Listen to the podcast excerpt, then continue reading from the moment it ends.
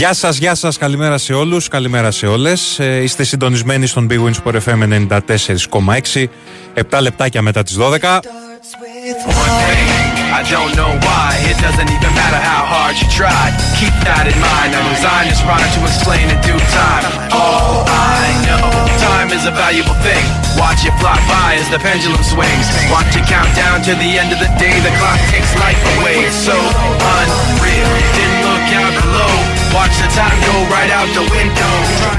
Είμαι ο Νίκος Ράλης και θα πάμε παρεούλα μέχρι τις 2 το μεσημέρι. Εδώ με τον Στέφανο Παλαιότολο στη ρύθμιση του ήχου και τις μουσικές επιλογές. Σωτήρης Ταμπάκος στην αρχισυνταξία της εκπομπής.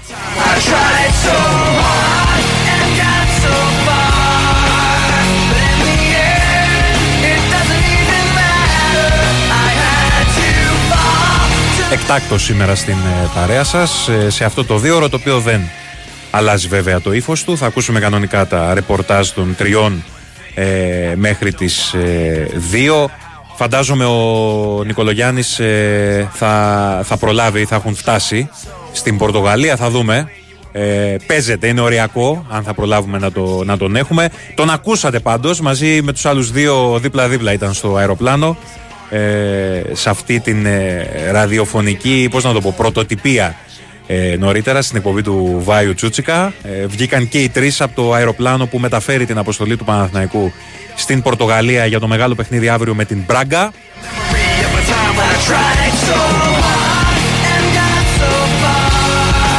Τι σου κάνει η τεχνολογία, Στέφανε, όμως, ε, είδες ένα πράγμα. Πλέον στα αεροπλάνα υπάρχει και WiFi, όχι σε όλα αλλά σε κάποια αεροπλάνα, κάποιες εταιρείες και μπορείς έτσι και ίντερνετ να έχεις και τηλέφωνα να παίρνεις και να είσαι στα σύννεφα.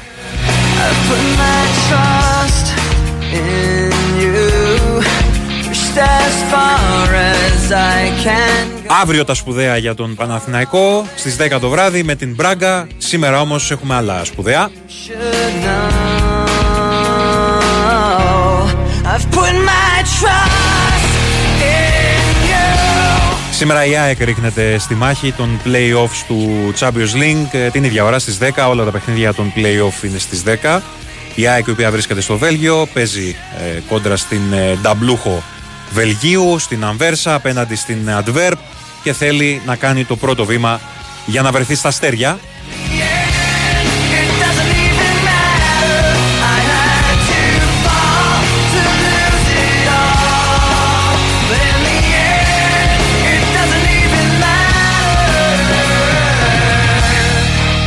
Και μαζί με το παιχνίδι της ΑΕΚ ε, ξεκινάει ε, η πιο σημαντική εβδομάδα για το ελληνικό ποδόσφαιρο εδώ και πάρα πολύ καιρό και μέχρι την επόμενη.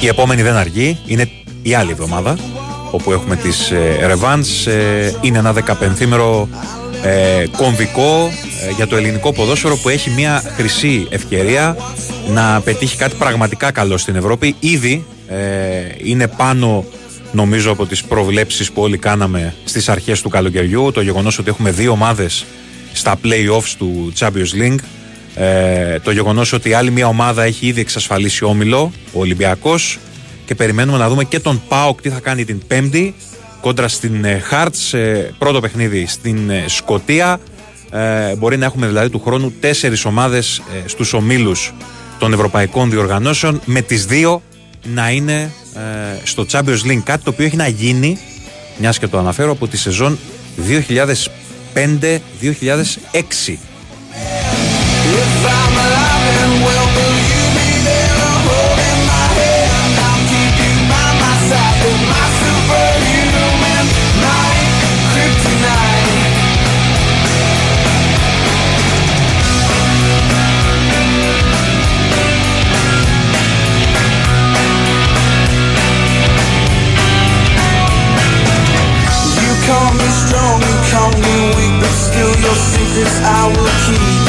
Διορθώνω.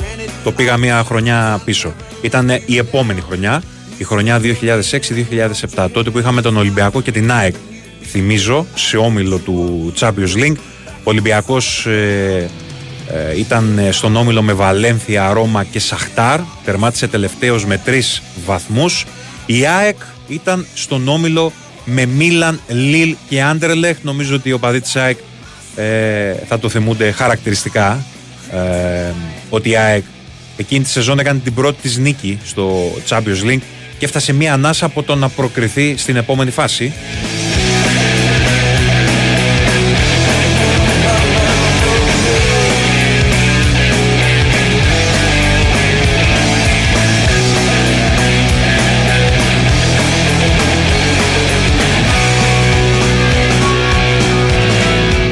17 ολόκληρα χρόνια παρακαλώ έχουν περάσει από τότε. Δεν τα λες και λίγα. Από την τελευταία φορά που είχαμε δύο ομάδες στους ομίλους του Champions League. Μακάρι να το ξαναζήσουμε αυτό. Ε, φέτος μακάρι και οι δύο ελληνικές ομάδες και οι δύο αθηναϊκές ομάδες, η ΑΕΚ και ο Παναθηναϊκός, να μπουν στους ομίλους ε, του Champions League, το οποίο ε, να σημειώσουμε θα είναι η τελευταία του χρονιά ε, με την παρούσα μορφή. Από του χρόνου αλλάζουν τα πάντα σε όλες τις διοργανώσεις της UEFA.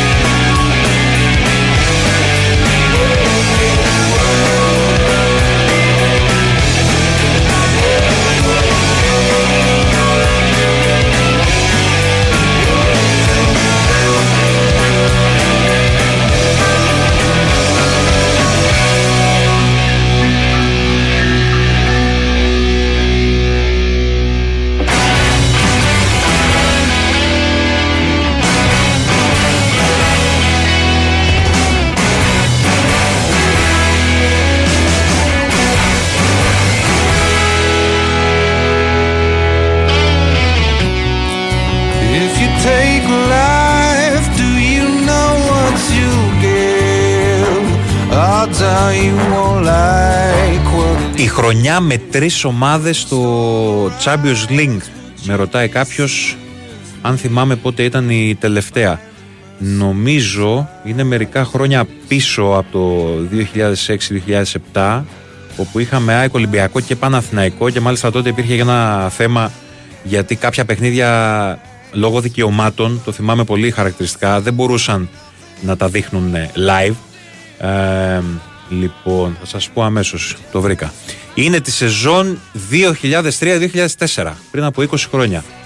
Ε, είναι οι χρονιές εκείνες όπου το ελληνικό ποδόσφαιρο έχει φτάσει πάρα πολύ ψηλά στο ranking ε, της UEFA και αυτό εξαργυρωνόταν με παρουσία ακόμα και τριών ομάδων ε, ελληνικών στους ομίλους του Champions League. Ε, μία φορά έχει συμβεί αυτό, είπαμε το 3-4, έτσι για την ιστορία Τότε είχαμε τον Ολυμπιακό σε όμιλο με Γιουβέντους, Σοσιεδάδ και Γαλατά Σαράι.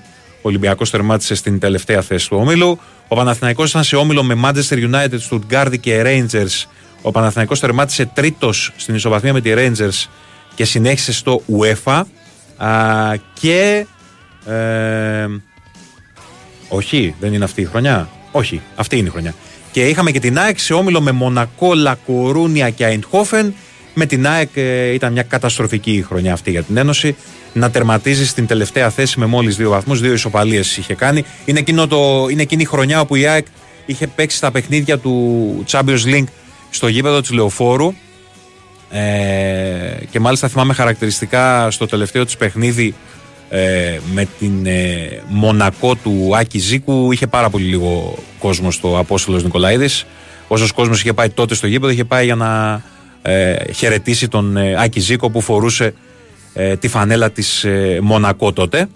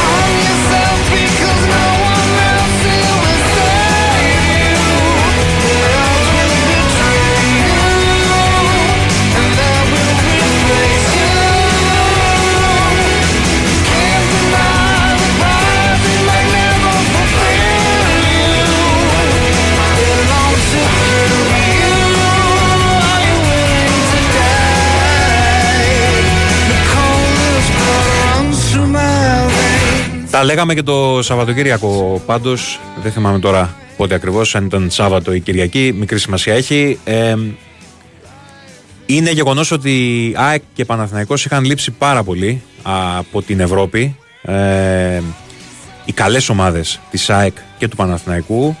Ε, νομίζω ότι είναι μια φυσιολογική εξέλιξη των πραγμάτων στις δύο ομάδες, συγκεκριμένα στις δύο ομάδες, ε, για τη δουλειά που έχει γίνει ε, από τον Ματίας Αλμέιδα και τον Ιβάν ε, Ιωβάνοβιτς. Ήταν μια λογική εξέλιξη των πραγμάτων. Κάποια στιγμή όλο αυτό το πράγμα που βλέπαμε ε, να πηγαίνουν καλά στην Ελλάδα να βγει και στην Ευρώπη.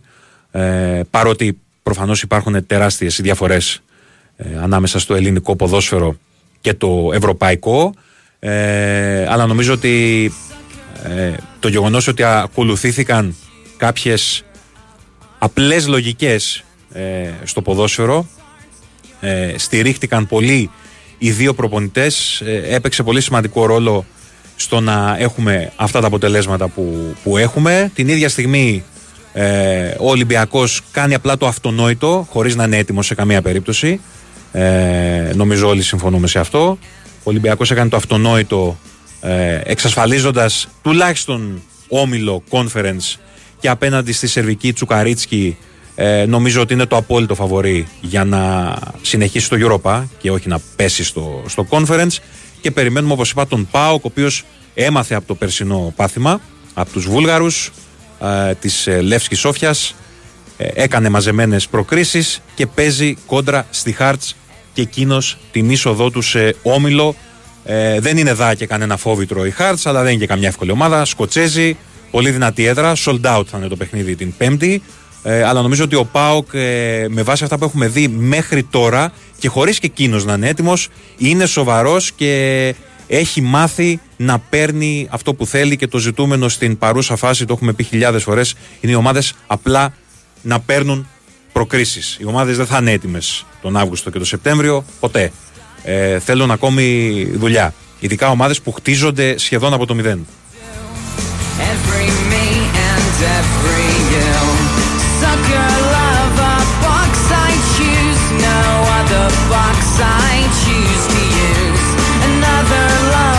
Ένας φίλος εδώ λέει περασμένα μεγαλεία και οδηγώντας τα ανακλές. Ναι, δεν έχει άδικο. Το έχουμε πει πάρα πολλές φορές. Είναι ένα θέμα το οποίο αρκετές φορές μας έχει απασχολήσει για το πώς κατρακύλησε το ελληνικό ποδόσφαιρο τις τελευταίες δεκαετίες, τι έπαιξε ρόλο σε αυτήν την κατρακύλα. Από την άλλη, όμως, δεν, θα πρέπει να, δεν θα πρέπει να παραβλέπουμε το γεγονός ότι ανέβηκαν και οι άλλοι. Ξύπνησαν και οι άλλοι κάποια στιγμή. Και δεν αναφέρομαι στους μεγάλους. Οι μεγάλοι είναι πάντα μεγάλοι, πάντα ήταν μεγάλοι, πάντα θα είναι. Και πάντα στο Champions League τουλάχιστον οι μεγάλοι ε, θα, θα προχωρούν παρακάτω.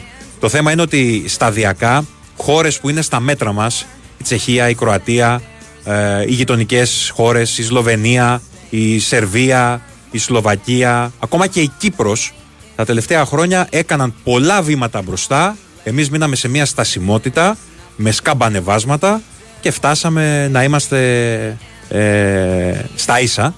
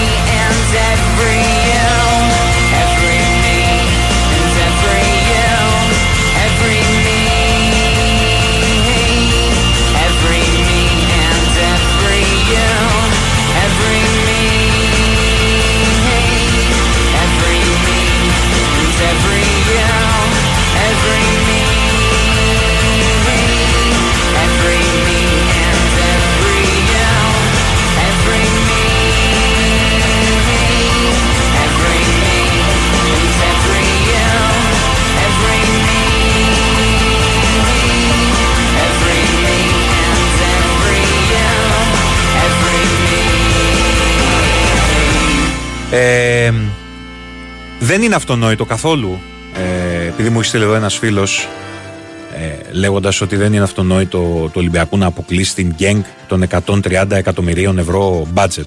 Όχι, δεν είναι καθόλου αυτονόητο και δεν είναι καθόλου αυτονόητο ακριβώς γιατί οι ελληνικές ομάδες τα τελευταία χρόνια έχουν πάθει πολύ μεγάλα στραπάτσα και ίσως οι πιο μεγάλοι σε ηλικία να θυμούνται, νομίζω ότι πρέπει να το θυμίσουμε αυτό, αν δεν το θυμούνται κάποιοι, ότι στι κληρώσεις ακόμα που γινόντουσαν τα καλοκαίρια στα προκριματικά πριν από 20 χρόνια plus ε, ή πλην τέλος πάντων, κάπου εκεί, ε, από τις κληρώσεις ακόμα ε, κατευθείαν ε, λέγαμε ότι η ελληνική ομάδα είναι φαβορή. Ε, π.χ. κληρωνόταν ε, η ΑΕΚ με την Grasshoppers, ένα παράδειγμα, ή κληρωνόταν το Παναθηναϊκός με τη Σλάβια Πράγας. Κατευθείαν θεωρούσαμε ότι η ελληνική ομάδα είναι το φαβορή και τελικά αποδεικνυόταν όντως μέσα στο γήπεδο ότι είναι το φαβορή. Έπαιρναν προκρίσεις ελληνικές ομάδες ή τέλος πάντων, αν θέλετε, τα στραπάτσα που έχουμε πάθει μαζεμένα τα τελευταία χρόνια ε, δεν ήταν τόσα πολλά πριν από δύο δεκαετίες. Έχει τελειώσει αυτό το, το πράγμα, αυτή η συζήτηση νομίζω. Δεν έχει και κανένα νόημα πια να την κάνουμε. Ε, αν την ξεκινήσουμε δεν θα τελειώσουμε ούτε μεθαύριο. Για ποιους λόγους το ελληνικό ποδόσφαιρο ε, κατρακύλησε τα τελευταία χρόνια και έτρωγε τις φαλιάρες αυτές που έτρωγε τέλος πάντων, έτρωγαν οι ομάδες μας και δεν έβαζαν και μυαλό. Αυτό είναι το χειρότερο. Ε, ας κρατήσουμε τα φετινά που είναι πραγματικά πολύ ελπιδοφόρα, πολύ αισιόδοξα όσα έχουμε δει και δημιουργούν μια αισιοδοξία και στον κόσμο. Βλέπουμε ότι ο κόσμος το χαίρεται, το γουστάρει αυτό το πράγμα και λογικό είναι. Ε, και δεν είναι απαραίτητο κάποιος να είναι ο παδός μιας ομάδας συγκεκριμένης ε, για να συμβεί. Ε, νομίζω ότι όλοι ε, γουστάρουμε που βλέπουμε το ελληνικό ποδόσφαιρο να ξυπνάει και να ζωντανεύει μέσα από τις ε, στάχτες του. Ε, ξαναλέω, έχουμε τρεις ομάδες ήδη σε ευρωπαϊκό όμιλο και είναι πολύ πιθανό να έχουμε και τέταρτη. Και αν ο Άρης ήταν πιο προσεκτικός και λίγο πιο συγκεντρωμένος κόντρα στην ε, δυναμό Κιέβου, ε, θα μπορούσαμε κάλλιστα να διεκδικούμε ακόμα και πέμπτη ομάδα σε Ευρωπαϊκό όμιλο, ε, που νομίζω ότι έχουμε να δούμε πάρα πάρα πολλά χρόνια έτσι.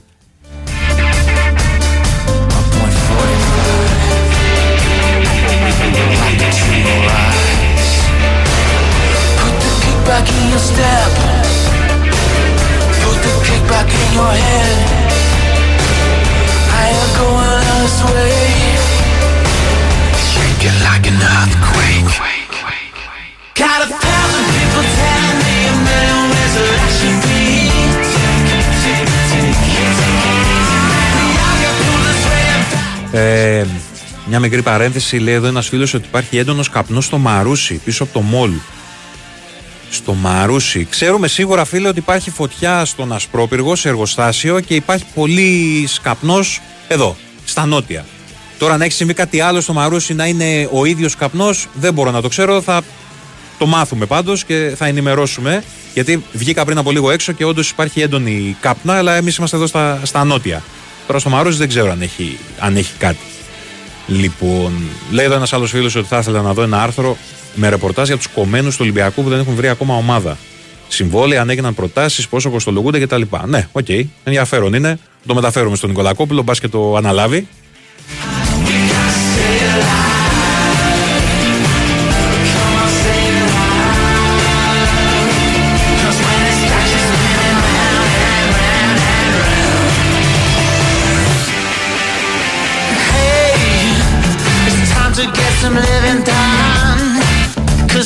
Looking like a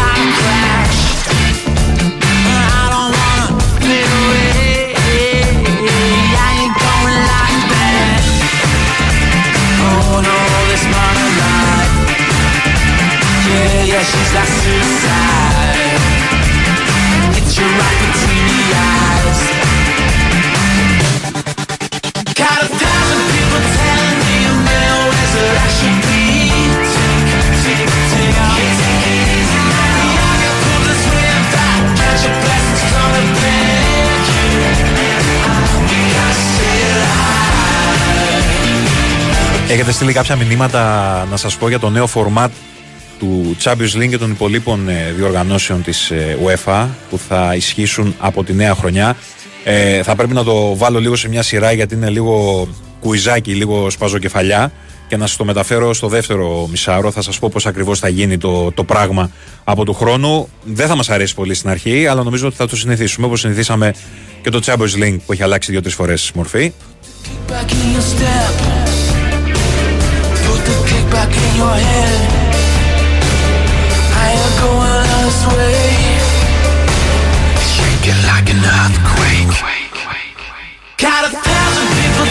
Μου στέλνετε από διάφορα μέρη ότι ε, βλέπετε καπνό από τον Εύρο ε, στην Πρέβεζα εδώ μου έχει στείλει ένας φίλος. Νωρίτερα το ίδιο σκηνικό είχαμε και στη Λάρισα. Ε, παιδιά είναι πολύ λογικό με δεδομένο ότι κατακαίει τα πάντα η φωτιά τέσσερις μέρες τώρα στην ε, Αλεξανδρούπολη, στον Εύρο, στη Ροδόπη κτλ. Και, και με τέτοιο αέρα η φωτιά να μετακινείται. Ε, είναι απόκοσμο εντελώς το, το σκηνικό.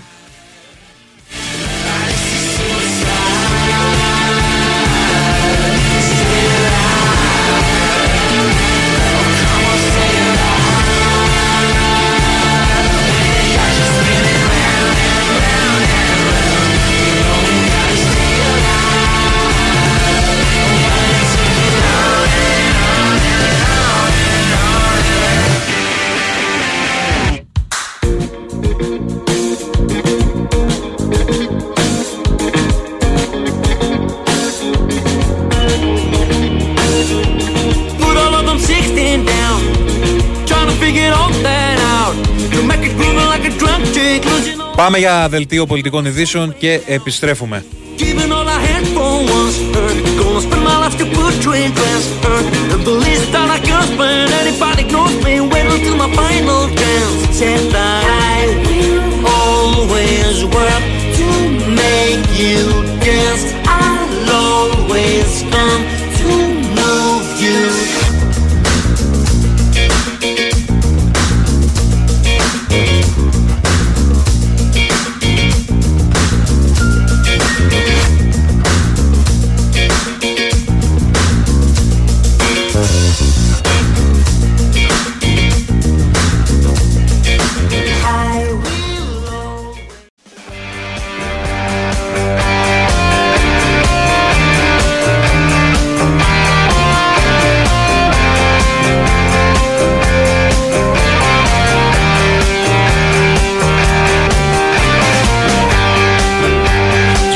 Ακολουθεί διαφημιστικό μήνυμα. Παίζει στην Big Win για τις κορυφαίες επιβραβεύσεις, το ατελείο, το live streaming και το Build a Bet που συνδυάζεις πολλές επιλογές από τον ίδιο αγώνα σε ένα στοίχημα. Ρυθμιστή σε ΕΠ, συμμετοχή για άτομα άνω των 21 ετών, παίξει υπεύθυνα, όροι και προποθέσει στο bigwin.gr. Εδώ είμαστε Big Win Sport FM 94,6. Έχετε στείλει πολλά μηνύματα. Ψάχνετε κι εσείς να βρείτε τα αίτια της κατρακύλας του ελληνικού ποδοσφαίρου και τσακώνεστε μεταξύ σας για το ποιος φταίει περισσότερο. Παιδιά, το μερίδιο ευθύνης ε, μοιράζεται. Άλλος το έχει λίγο περισσότερο, άλλος λίγο λιγότερο. Είναι πολύ μεγάλο το θέμα του πώς εκτοξεύτηκε αρχικά το ελληνικό ποδόσφαιρο. Γιατί εκτοξεύτηκε το ελληνικό ποδόσφαιρο και στη συνέχεια έπεσε στα τάρταρα.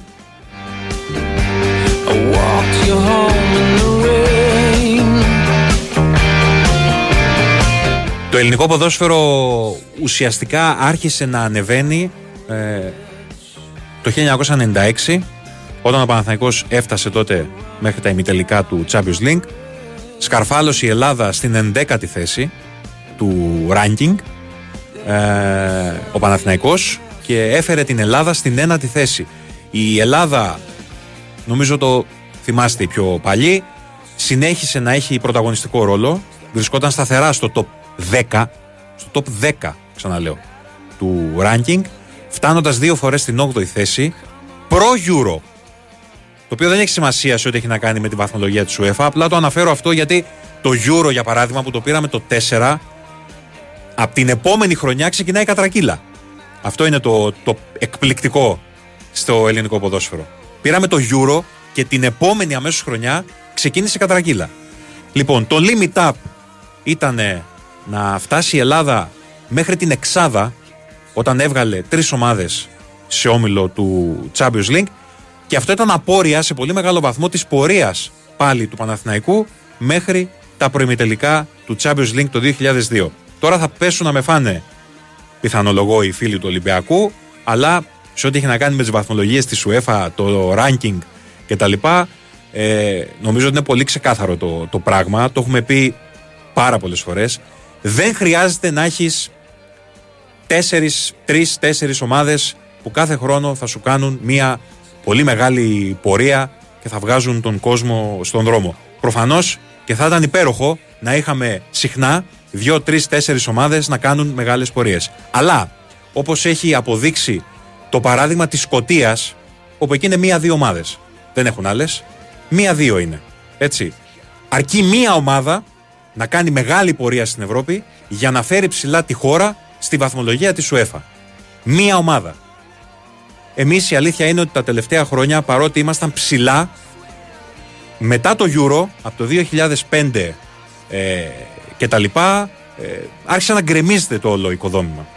Ε, άρχισαν οι πρόοροι ευρωπαϊκοί αποκλεισμοί του Παναθηναϊκού. Έτσι. Ε, οι πρόοροι αποκλεισμοί από ΣΕΡ και Σεβίλη στον τρίτο γύρο του UEFA τη σεζόν 2003-2004 και 2004-2005. Ο αποκλεισμός από τον όμιλο του Champions League το 2005-2006 και από το ηχείε με Lance και Rangers. Παλιά αυτά τώρα, έτσι. Τα τελευταία χρόνια δεν νομίζω να χρειάζεται να τα υπενθυμίσω. Ε, είχαμε τον Παναθηναϊκό, ο οποίος δεν υπήρχε στην Ευρώπη, ήταν εξαφανισμένος. Η ΑΕΚ και ο ΠΑΟΚ σε μια πτωτική πορεία. Έτσι. Ο ΠΑΟΚ έκανε αυτή την πορεία πρόπερση ε, που έφτασε στην καινούρια διοργάνωση της UEFA ε, να παίξει ε, μέχρι τους 8 μέχρι τα τελικά με τη Μαρσέικ τότε και πέρυσι έφαγε τα μούτρα του, δεν το εξαργύρωσε. Μιλάμε τώρα για μια απόσταση 2-3 μηνών από τα παιχνίδια με τη Μαρσέη. Ο Πάουκ πήγε και αποκλείστηκε. Και κάπως έτσι φτάσαμε να είμαστε πάρα πολύ χαμηλά στον, στο ranking. Α αφήσουμε το παρελθόν, θα πω εγώ, και τη μουρμούρα και το ποιος φταίει και ποιος δεν φταίει. Είναι θέμα ανταγωνισμού. Κάποια στιγμή στο ελληνικό ποδόσφαιρο δεν υπήρχε κανένας ανταγωνισμός. Ο ανταγωνισμός ξέρετε ότι φέρνει και ποιότητα και το βλέπουμε αυτό νομίζω. Νομίζω ότι το παράδειγμα αυτό α, τα τελευταία χρόνια το βλέπουμε μέσα στο γήπεδο. Τον ανταγωνισμό που φέρνει την, την ποιότητα. Ε, Α αφήσουμε το παρελθόν, λέω εγώ. Α κοιτάξουμε να εξαργυρώσουμε τη μέχρι στιγμής εξαιρετική πορεία των ελληνικών ομάδων στην Ευρώπη και από εδώ και πέρα να τα πάμε λίγο καλύτερα. Αφήνοντας στην άκρη και τις τοξικότητες και τα λοιπά. Δεν είμαι πολύ αισιόδοξο, αλλά οφείλω να τα πω.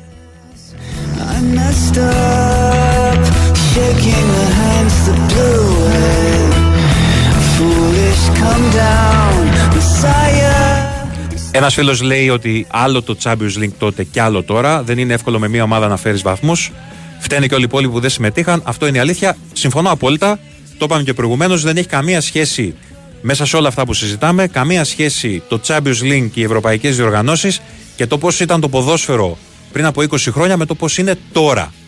Παίζει πολύ σημαντικό ρόλο το γεγονός ότι χώρες σαν τη δική μας, που δεν είναι δεν συγκαταλέγονται στις μεγάλες του ευρωπαϊκού ποδοσφαίρου, ξύπνησαν και έκαναν βήματα μπροστά κόντρα σε ένα ελληνικό ποδόσφαιρο που έκανε βήματα πίσω.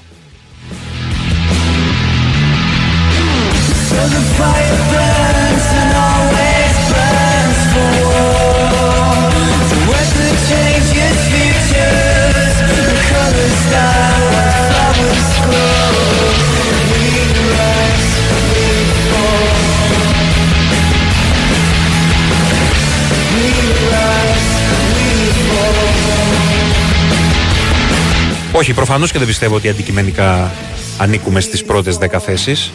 Ε, αλλά μπορούμε, όπως λες και εσύ, φίλε, καλύτερα από την ε, 20η. Ε, για κάπου στη μέση είμαστε, αλλά μέχρι εκεί μην υπερβάλλουμε. Δεν διαφωνώ καθόλου μαζί σου. Δεν θεωρώ ότι το ελληνικό ποδόσφαιρο ανήκει στις 10 πρώτες θέσεις του ranking ε, της UEFA. Αλλά με την ίδια λογική μπορούμε να πούμε κιόλας ότι η Ελλάδα δεν έπρεπε να κατακτήσει το Euro επειδή είναι η Ελλάδα. Στο ποδόσφαιρο συμβαίνουν αυτά μερικές φορές. Το ελληνικό ποδόσφαιρο κατάφερε, κατάφερε για πολλά χρόνια να είναι ψηλά στη βαθμολογία και να βγάζει δύο και τρεις ομάδες ε, στο Champions League και να έχει αντίστοιχα και δύο-τρεις ομάδες στο UEFA τότε. Ε, είμαστε για κάπου στη, στη μέση, αλλά πρέπει να προσπαθούμε και για το καλύτερο, έτσι.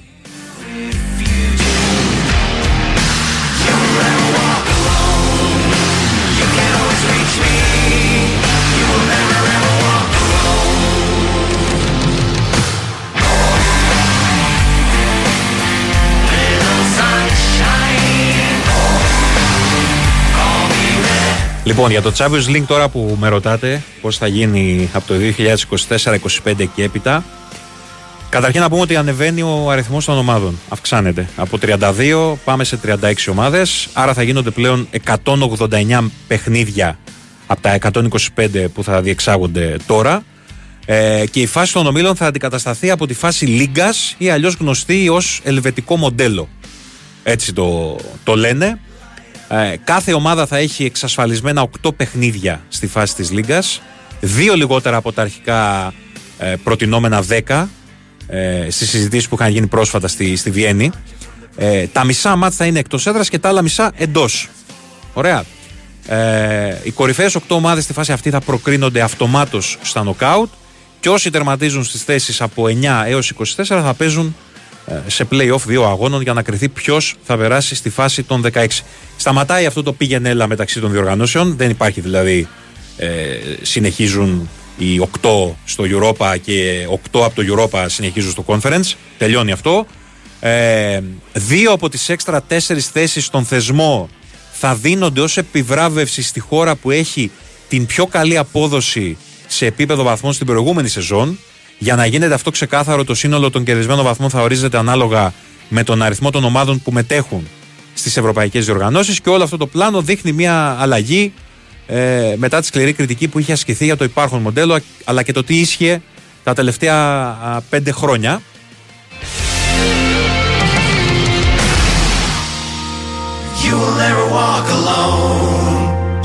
Θεωρητικά βέβαια αυτό σημαίνει ότι σε κάποια χρόνια από τώρα η Premier League μπορεί να καταλήξει να έχει 7 ομάδες στο Champions League ε, και λόγω των εμφανίσεών της και μέσω της κατάκτησης ευρωπαϊκών τροπέων όπως έγινε πέρυσι για παράδειγμα. Ε, επίσης ομάδες από την ίδια χώρα μπορούν να παίξουν κανονικά στα νοκάουτ. Με τα τωρινά δεδομένα αυτό δεν μπορούσε να γίνει μέχρι τα προημιτελικά. Το μοντέλο τώρα με τα 8 παιχνίδια σε στυλ πρωταθλήματος θα είναι σε ένα χρονικό περιθώριο 10 εβδομάδων. Άρα οι θεσμοί ε, των Champions League, Europa ε, League και Conference θα έχουν μία εβδομάδα που θα είναι αποκλειστικά δική τους, για πάρτι τους.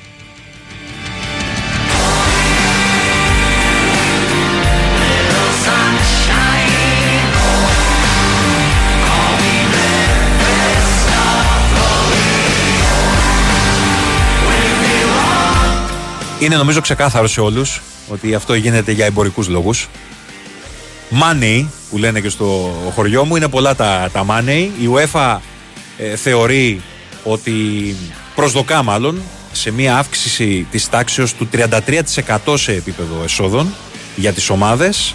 Το Champions League προς το παρόν δίνει 3,6 δισεκατομμύρια για κάθε μία από τις τρεις σεζόν από το διάστημα του 21 μέχρι το 24.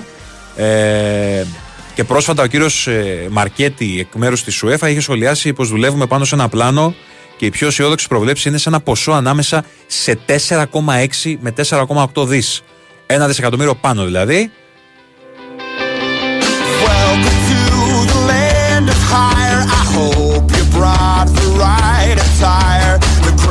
man is waiting at the door.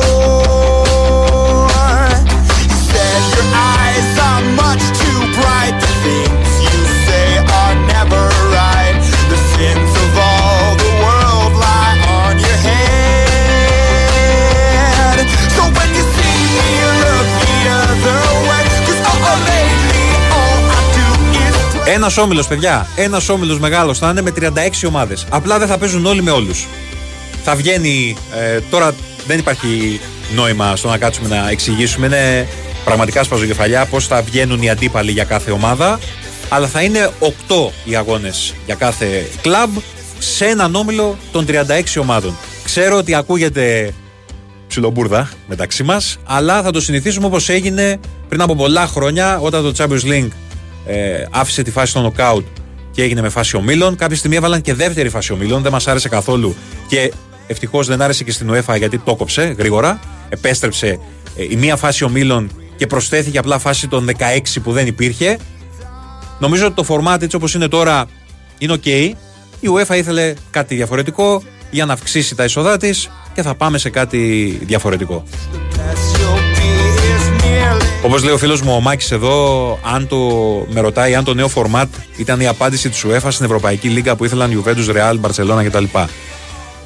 Δεν ξέρω αν είναι η απάντηση στην Ευρωπαϊκή Λίγκα. Ξέρω ότι υπάρχουν αρκετές φωνές που λένε ότι μοιάζει πάρα πολύ στην Ευρωπαϊκή Λίγκα και σε αυτό που ήθελαν να κάνουν ο Ανιέλη και η παρέα του. Από την UEFA λένε ότι δεν ισχύουν όλα αυτά, το διαψεύδουν κατηγορηματικά.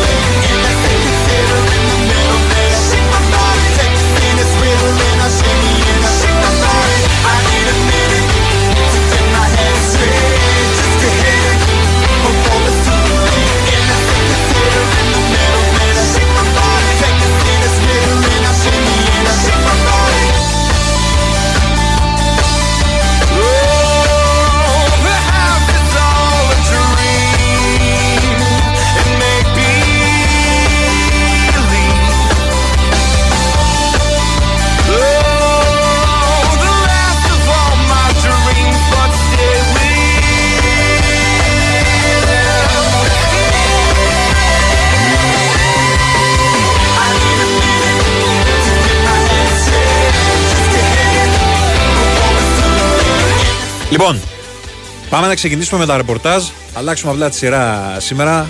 Θα ανακατέψουμε την, την τράπουλα. Εδώ ο Σωτήρης Ταμπάκος ε, ανακάτεψε την τράπουλα. Θα ξεκινήσουμε με ρεπορτάζ ΑΕΚ. Πάμε στην Ανβέρσα, στον Γιώργο Τσακίρη, ο οποίος θα περιγράψει κιόλας σήμερα τη μάχη της Ένωσης ε, με την Adverb στο Βέλγιο. Γεια σου Γιώργο, καλησπέρα. Καλησπέρα, τι κάνετε, πώς είστε; Καλά, καλά, μια χαρά. Πάτε καλά, πάτε καλά. Όλα έτοιμα; Καλά είμαστε. Ε, εντάξει, ακόμα νωρίζει λίγο, ε. Δεν είναι. Ε, εντάξει, ψυχολογικά ρε παιδί μου, ψυχολογικά. ναι, ναι, ναι, ναι, ναι, όλα, όλα είναι απόλυτα έτοιμα σε επίπεδο πνευματικής και ψυχολογικής κατάστασης. Σίγουρα σε κομμάτι αγωνιστικής και τακτικής και όλα αυτά δεν μπορούμε να το πούμε στο 100%. Είναι ένα, μια αναμέτρηση που έρχεται πάρα πολύ γρήγορα με την προηγούμενη, αυτή με την δυνάμω Ζάγκρεπ στην Νέα Φιλαδέλφια, οπότε αντιλαμβάνεσαι ότι η δουλειά που έχει γίνει είναι πολύ περιορισμένη τουλάχιστον στο χορτάρι. Ε, η αλήθεια Γιώργο είναι πάντως ότι αυτό ναι. είναι μια, μια πολύ μεγάλη αδικία από πλευράς της UEFA έτσι. Ναι, ε, νομίζω ότι πρέπει να το πούμε γιατί πραγματικά δηλαδή ναι, τώρα ναι, ναι. μία μέρα ουσιαστικά έχει η ΑΕΚ. Ναι, η ΑΕΚ μία μέρα είχε ταξίδι. Μια μισή. Η, σωστά η Adverb ευτυχώς ε, για αυτούς είχε προγραμματίσει από 6 Παρασκευή. Mm-hmm. Ε, παίζει την Τρίτη, έχει τόσες μέρες σε κούραση, δεν είχε ταξίδι και όλο τον χρόνο να αναλύσει τον αντιπαλό της. Όλα αυτά τα δεδομένα δεν τα έχει η ΑΕΚ. Ναι. κατά ψώματα. Ε, πηγαίνει λίγο με το, το, με το, με το στανιό. Ναι. Να τα κάνει όλα μαζί. Να ναι. προετοιμαστεί ναι. αγωνιστικά, να προετοιμαστεί τακτικά, να προετοιμαστεί στην επίπεδο ανάλυσης αντιπάλου προσωπικότητων του. Τι πρέπει να προσέξει, τι δεν πρέπει, ναι. Ακριβώς, ακριβώς. Όλα αυτά έπρεπε να γίνουν γρήγορα. Ναι, έγιναν πάρα πολύ γρήγορα, δεν ξέρω αν έχουν γίνει πρόκειρα. Mm. Νομίζω πως όχι. Αλλά όπως και να έχει, όπως αντιλαμβανόμαστε, ο Πομπός λαμβάνει τις εντολές, αλλά όσο πιο ουσιαστικά το κάνεις και με αρκετές ώρες, τόσο περισσότερα δίνεις τη δυνατότητα στον εγκέφαλο να επεξεργαστεί αυτές τις πληροφορίες. Mm-hmm. Τώρα είναι λίγο δύσκολο αυτό το κομμάτι. Νομίζω ότι όσοι άκουσαν εχθές τον Ματίας Αλμέιδα δεν κατάλαβαν ότι ψάχνει ποτέ δικαιολογίες, ο άνθρωπος. Είπε ότι είμαστε απόλυτα έτοιμοι και σε κομμάτι ανάλυσης. OK, okay, θα θέλαμε λίγο παραπάνω χρόνο για το αγωνιστικό, αλλά δεν μπορούμε να κάνουμε κάτι εμείς γι' αυτό. Νομίζω ότι θα πρέπει σιγά σιγά να επιχειρείτε και από τις ίδιες τις ομάδες, αν θες, τις ομοσπονδίες, τα πρωταθλήματα των χωρών, να γίνεται κάτι πιο ουσιαστικό με την UEFA. Ναι. Δεν, δεν, δεν προκύπτει καν συνεννόηση σε σημεία και σε γεγονότα τα οποία είναι πολύ απλά. Και εδώ το λέω, όχι μόνο για την ΑΕΚ. Mm-hmm. Εδώ η ΑΕΚ είναι με ένα σωματείο το οποίο καλείται να παίξεις πρώτη φοράς στο Champions League ε, και είναι πάρα πολύ πίσω. Ναι. Πάρα πολύ πίσω σε θέμα ticketing. Δηλαδή εκεί ένα μπάχαλο τα ειστήρια... Α, ναι, ε. Ναι, ναι, ναι, δεν, δεν, δεν, δεν, δεν το έχουν, καθόλου δεν το έχουν. Ε, και ε, να σου πω κιόλας ότι χθες, χθες το βράδυ, μιλώντας με τον Ηρακλή Αντίπα εδώ στο, στο γραφείο, μου περιέγραφε και εκείνος ότι πριν δύο χρόνια που είχε παίξει Αντβέρπ τον Ολυμπιακό, είχαν πολλά θέματα οι Βέλγοι. Γενικότερα. Δεν το έχουν. Και, και, και το γήπεδο έχει θέματα επίσης, μου είπε ο Ηρακλής. Ε, κοίτα, ανάλογα, θα στο πω το βράδυ αυτό. Ναι, όχι. Το... Δεν λέω για το χορτάρι, λέω γενικά σαν, σαν εγκατάσταση, ναι. Η εγκατάσταση είναι εκπληκτική. Εκτός το απέναντι κομμάτι που είναι το εντελώς παλιό. Ναι, ναι. Που Το οποίο δεν λειτουργεί βέβαια. Όπως καταλαβαίνεις, okay. έχουν κλείσει. Ναι. Δεν θα λειτουργήσει το μάτι. Δηλαδή με τα, ε, με τα εισιτήρια Γιώργο τι γίνεται τώρα για να, να πληροφορήσουμε και, το, και τον κόσμο; Βγήκε η ανακοίνωση από την ΑΕΚ, υπάρχει συγκεκριμένες προφορές που θα τις δούμε και εκεί στο sportpavlafm.gr και στο iACS.gr, οτιδήποτε καινούργιο θα ενημερώσουμε. Mm-hmm. Απλά εχθές οι δυνατότητες που είχε η ΑΕΚ να εκμεταλλευτεί πράγματα δεν, δεν υπήρχαν. Mm. Και δεν υπήρχε στοιχειώδης επαφή και επικοινωνία.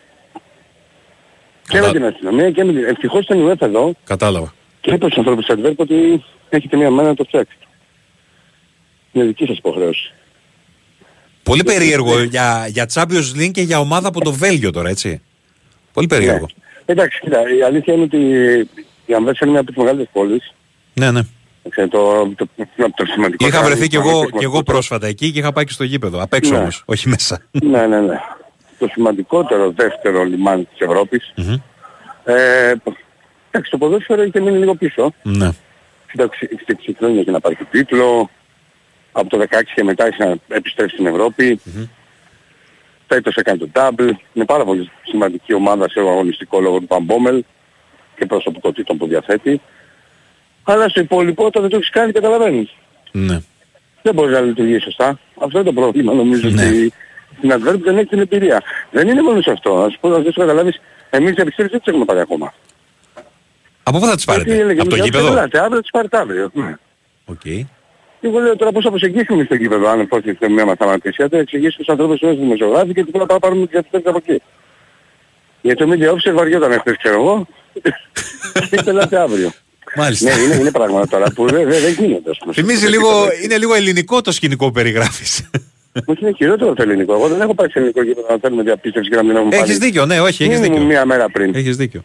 Μήνυμου μία μέρα πριν. Ναι. Για να βολογήσουμε όλη τα γένεια μας, ότι είμαστε σπουδαίοι, έχουμε κάνει πολλά Αλλά τα αυτονόητα ρε παιδί μου τουλάχιστον. είναι πάρα πολύ πίσω το έργο, είναι πάρα πολύ πίσω. Mm.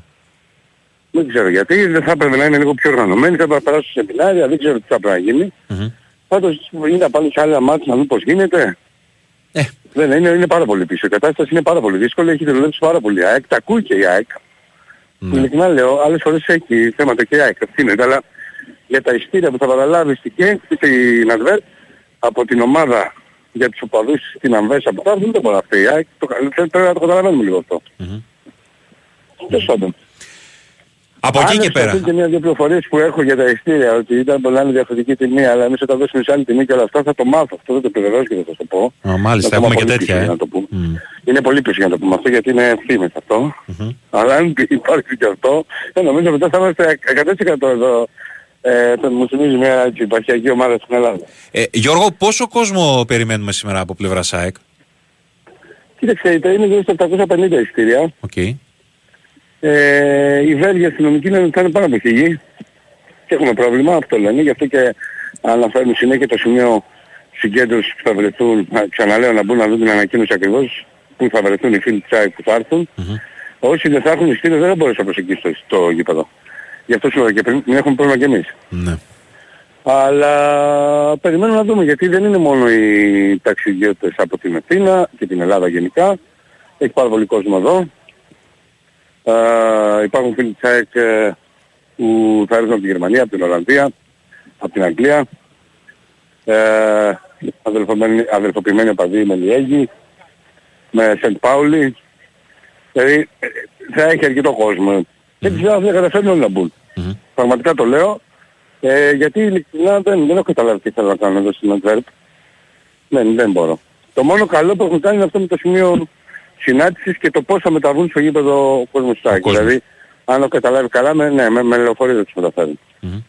Κάτι που νομίζω ότι θα είναι πολύ καλός οδηγός, με το ΔΙΑΕΚ αυτό, από την ε, Βελγική Αστυνομία για παράδειγμα, για την Νέα Φιλαδέλφια. Για τα παιχνίδια τα δικά της στην Ευρώπη λες. Βέβαια, βέβαια. Θα είναι mm. πολύ εύστοχο να, να γίνεται μια συγκέντρωση ξέρω εγώ σε ένα, στο Καλιμάρμαρ για παράδειγμα. Mm-hmm.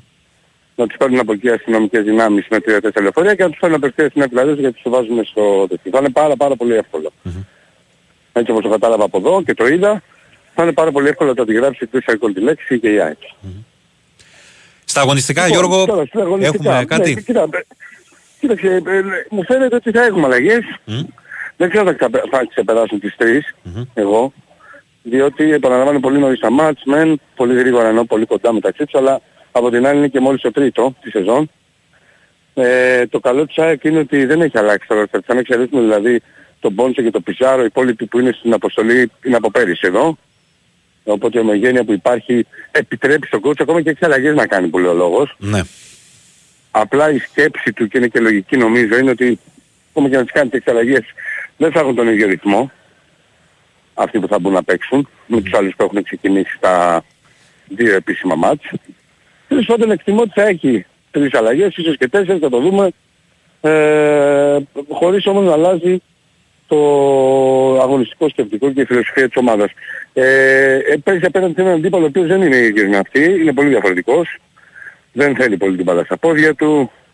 Παίζει 4-3-3 σφιχτό, δηλαδή για Ολλανδό προπονητή και Βέλγικη ομάδα είναι εντελώς ε, αντίθετο με την Γιώργο, συγγνώμη ναι. που σε διακόπτω, μιας ναι, και ναι. σε έχουμε στον αέρα να μεταφέρουμε μια είδηση που αφορά την ΑΕΚ Β, η οποία επιστρέφει mm. εσπευσμένα από την Πορταριά λόγω της φωτιάς ε, στην Εύβοια.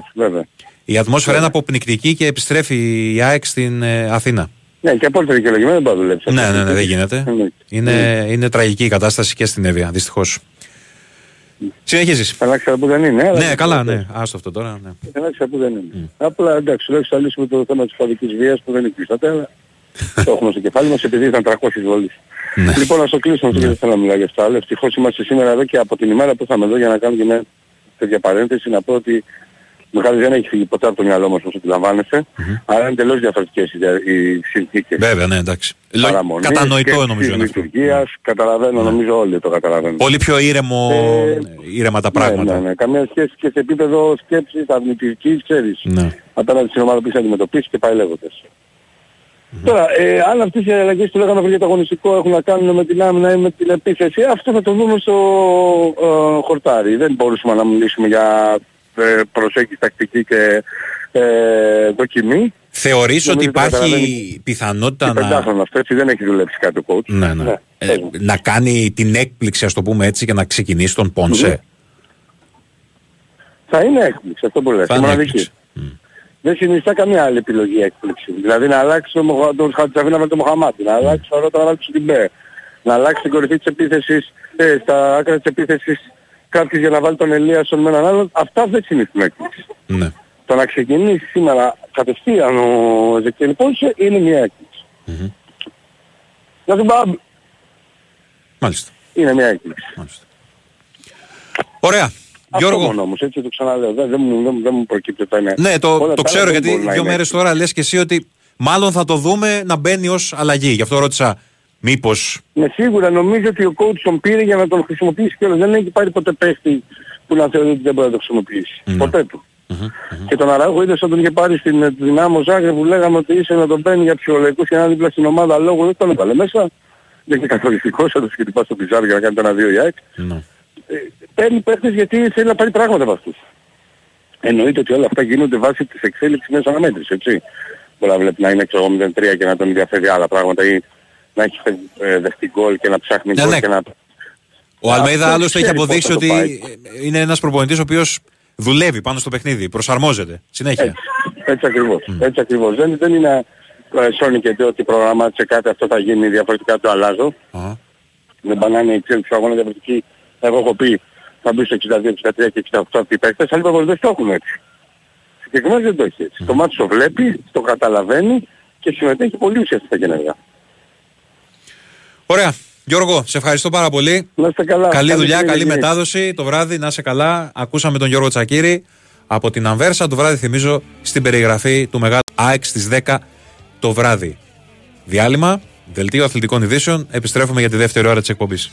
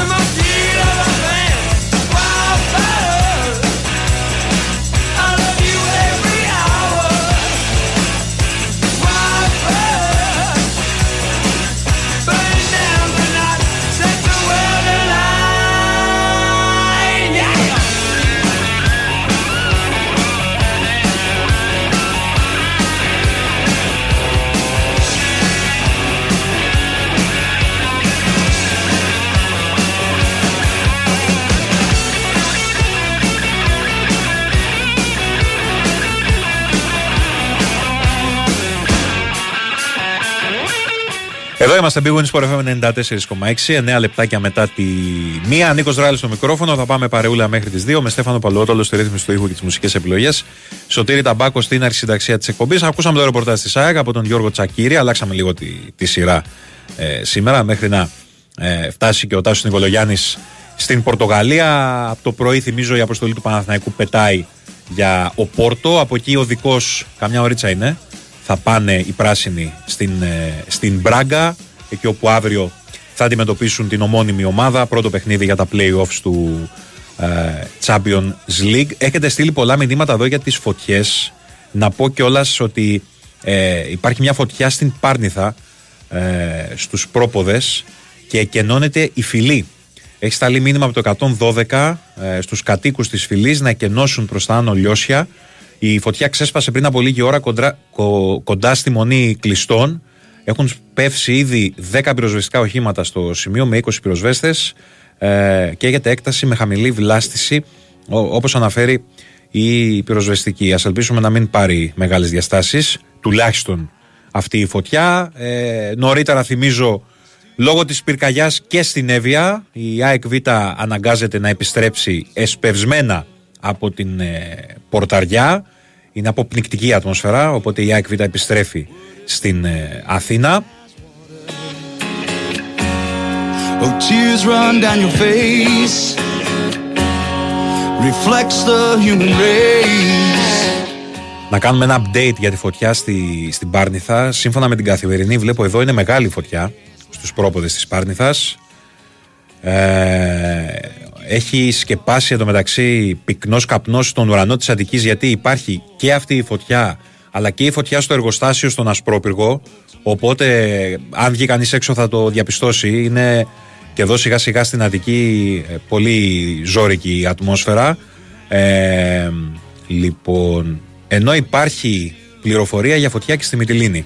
Πριν από λίγο βγήκε αυτό. Ε, καλά, δεν συζητάμε για όλα αυτά που έχουν γίνει στην Αλεξανδρούπολη. Είναι εξοργιστικά και πραγματικά οδυνηρά όσα συμβαίνουν ε, στην πόλη και στη γύρω περιοχή εδώ και τέσσερις ημέρες όπου κατακαίγονται τα πάντα. Οι εικόνες είναι θλιβερές που, που βλέπουμε ε, όλες αυτές τις ημέρες, ειδικά χθες και τα ξημερώματα με το νοσοκομείο το πανεπιστημιακό να εκενώνεται με ασθενείς να μεταφέρονται σε πλωτό νοσοκομείο, σε ένα καράβι ουσιαστικά. Ε, με μωρά νεογνά να μεταφέρονται μέσα σε ασθενοφόρα για να πάνε σε άλλα νοσοκομεία αρκετές ώρες απόσταση ε, από την Αλεξανδρούπολη. Ε, μια απόκοσμη εικόνα, απόκοσμες εικόνες, ε, πραγματικά θλιβερή η κατάσταση.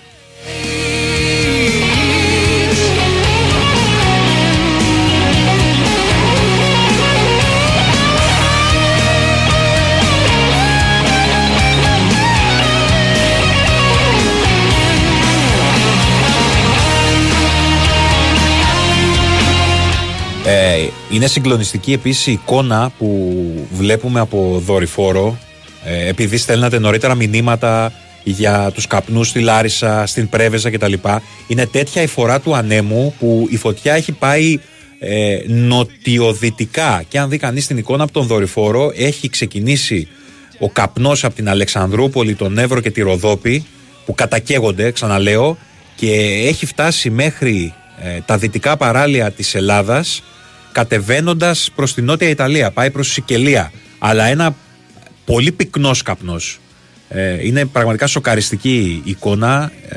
110.000 ε, τετραγωνικά χιλιόμετρα καλύπτει ο καπνός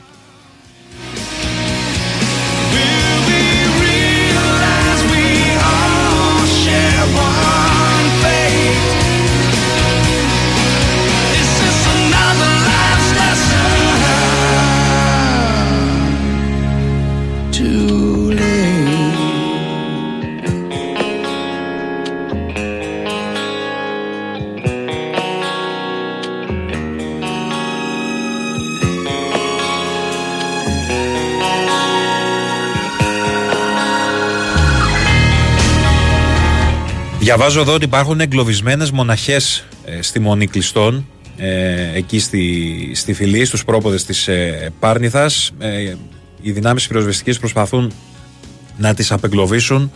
Περίπου 50 άτομα έχουν εγκλωβιστεί ε, και η κατάσταση μάλιστα θεωρείται ιδιαίτερα κρίσιμη. Τι να πούμε, πραγματικά μακάρι να, να μην ξεφύγει το, το πράγμα. Έχουμε βαρεθεί κι εμείς κάθε φορά να λέμε τα ίδια και τα ίδια. Κάθε καλοκαίρι η ίδια ιστορία. Η ίδια ιστορία και χιλιάδες δικαιολογίες.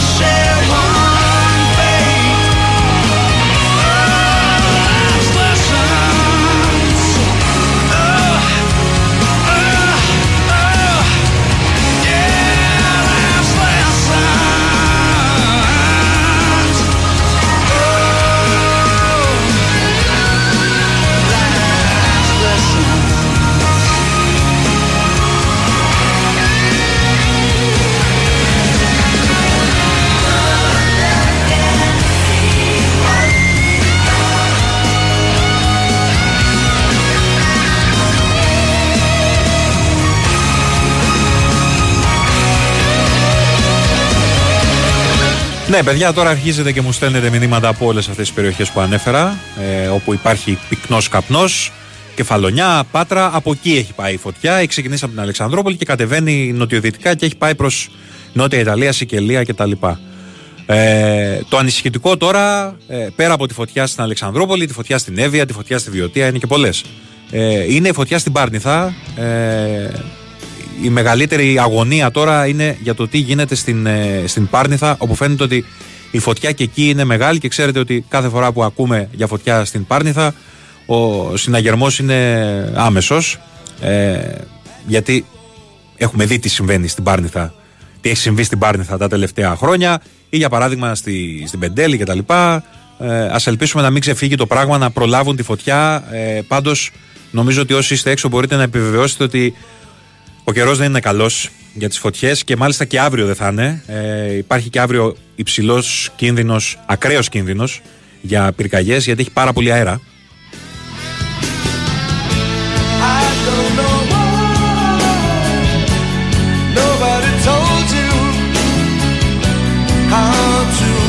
Ανακατεύουμε ακόμη περισσότερο την τράπουλα εμείς εδώ. Ο Σωτήρης Ταμπάκος κάνει τα μαγικά του. Να πούμε ότι τώρα θα βγάλουμε Τάσο Νικολογιάννη, ο οποίος Έφτασε πριν από λίγο, όπω έφτασε και η αποστολή του Παναθηναϊκού στο, στην Πορτογαλία. Και θα βγάλουμε Νικολακόπουλο στο τελευταίο μισάωρο τη εκπομπή. Έτσι, για την αλλαγή.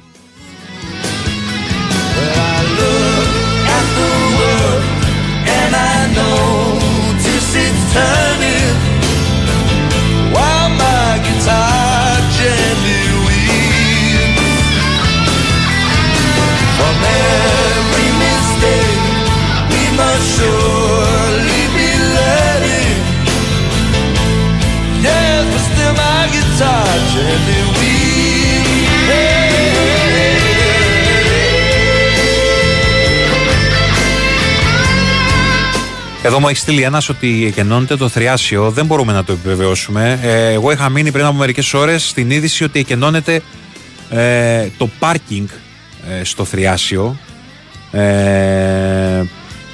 δεν το έχω επιβεβαιώσει. Αν το επιβεβαιώσουμε από κάπου, εννοείται αμέσως θα, θα ενημερώσουμε.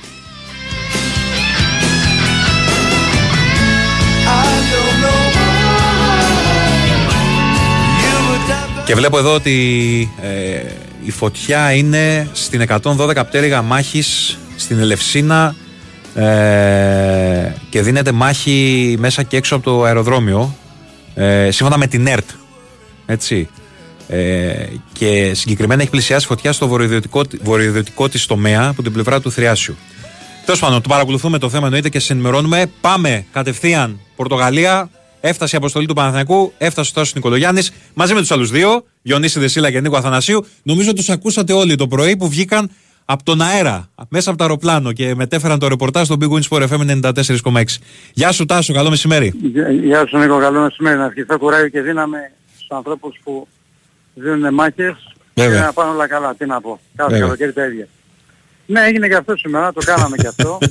από τον Big Sport FM. Ε, μιλάμε για ένα σταθμό που πάντα είναι πρώτος σε όλα, όλα αυτά τα χρόνια. Το έκανε πρώτη φορά και αυτό από τον αέρα ε, βγήκαμε και είπαμε δύο λόγια με το Βάιο, η τεχνολογία έχει προχωρήσει, φτάσαμε λοιπόν σε αυτό το σημείο.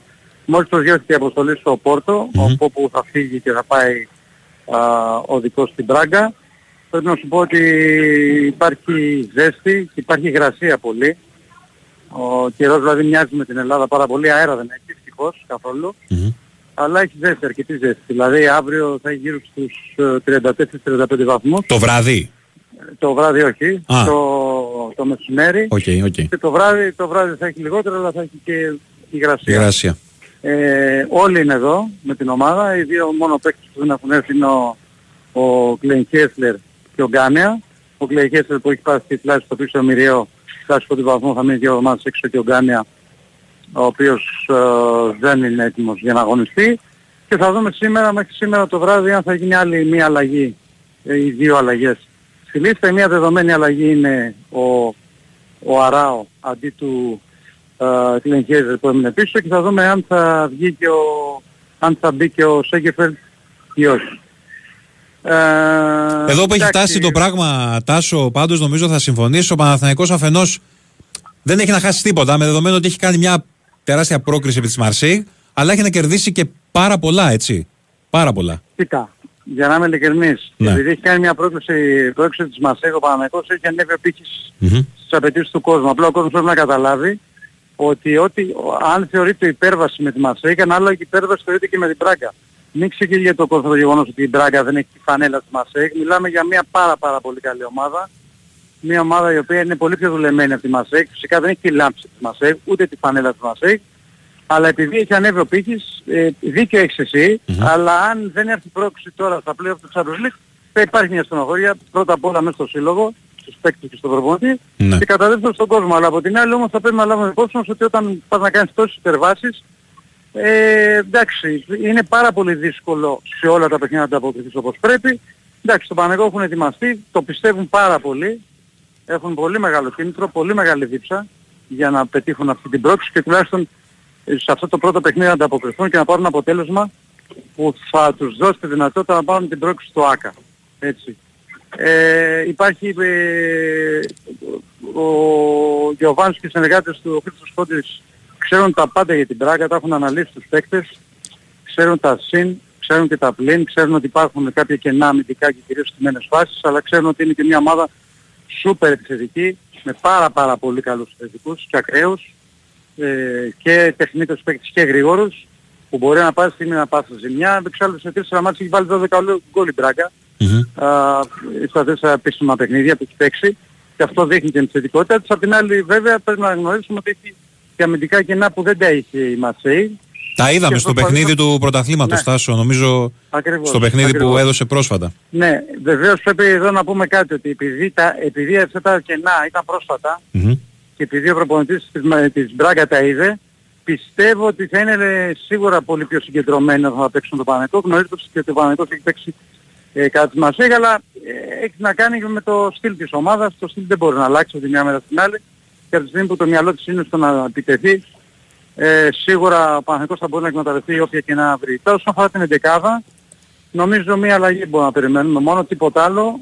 Σε θέση του Βέλγιους δεν πήγε καλά στο, Στη Γαλλία θα παίξει ο Παλάσιος, θα έρθει ο Ματσίνη αριστερά, οι άλλοι θα είναι οι ίδιοι, έτσι ως συγκλονιστικό απρόπτου, δηλαδή ο Μπρινιόλικα από τα δοκάρια, δεξιά ο Βαγιάννης, αριστερά ο Χουάνκαρ, ο Γετβάη με τον Μάγνουσον, Στόπερ, ο Ρούμπεν με τον ε, Βιλένα και τον ε, Τζούρσιτς και μπροστά ο Παλάσιος, ο Ματσίνη και ο Σπάρα, ο Σπάρα ο οποίος είχε αγωνιστεί στην Πράγκα, ε, όπως και ο Χουάνκαρ ανήκε στην Πράγκα για 6 χρόνια, αλλά δεν είχε παίξει έτσι. Ε, αυτό είναι τρομερό. Ο Χουάνκαρ ε, από το 2012-2017 ανήκε στην Πράγκα, αλλά δεν μπόρεσε, παρότι έκανε μια μεταγραφή τότε 2,5 εκατομμυρίων η Πορτογαλική ομάδα, δεν μπόρεσε να καθιερωθεί εκεί. Πήγαινε δανεικό σε ισπανικές ομάδες, όπου εκεί έπαιξε.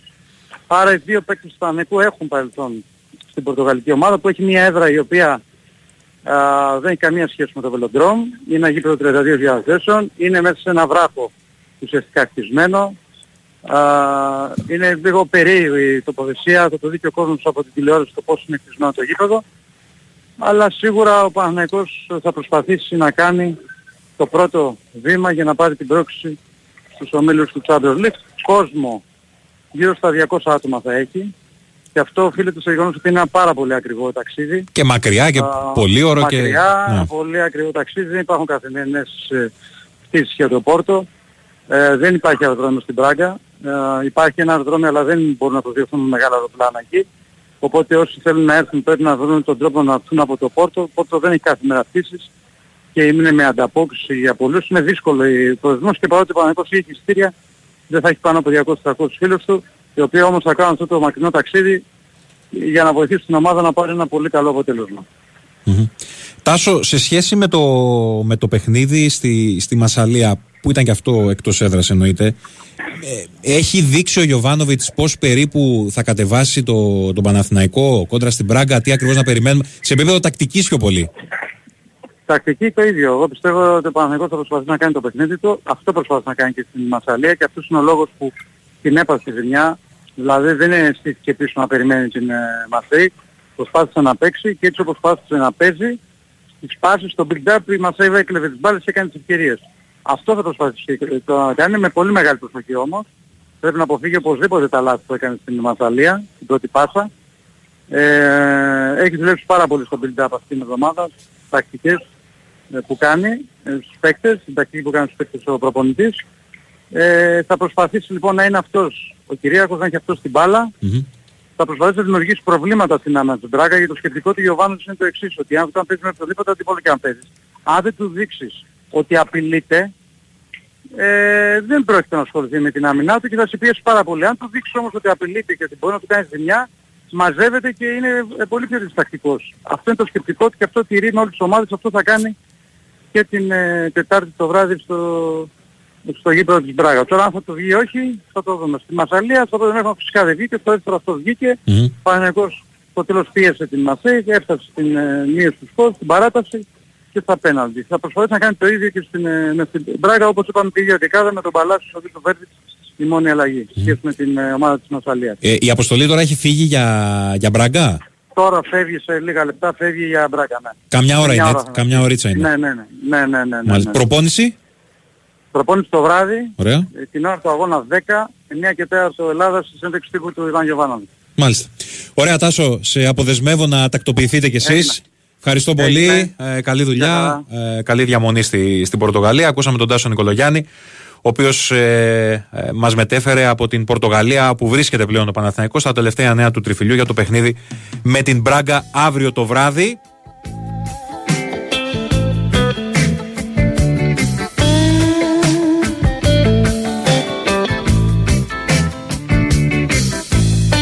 Παιδιά, έχετε, βρίσκεστε σε πανικό και λογικό είναι, αλλά είπαμε, ανακατέψαμε την τράπουλα σήμερα. Ε, γιατί είχαμε το ταξίδι του, του Τάσου για την Πορτογαλία. Οπότε βγάλαμε ε, στην ώρα του τον Γιώργο Τσακύρη. Βγάλαμε τώρα τον Τάσο, ο οποίος έφτασε να προλάβει να τακτοποιηθεί, γιατί έχουν και άλλο δρόμο. Έχουν μια ώρα ακόμα μέχρι να φτάσουν ε, στην πόλη της Μπράγκα και θα βγάλουμε Νικολακόπουλο στο επόμενο μισάωρο να μας πει τα τελευταία νέα του Ολυμπιακού.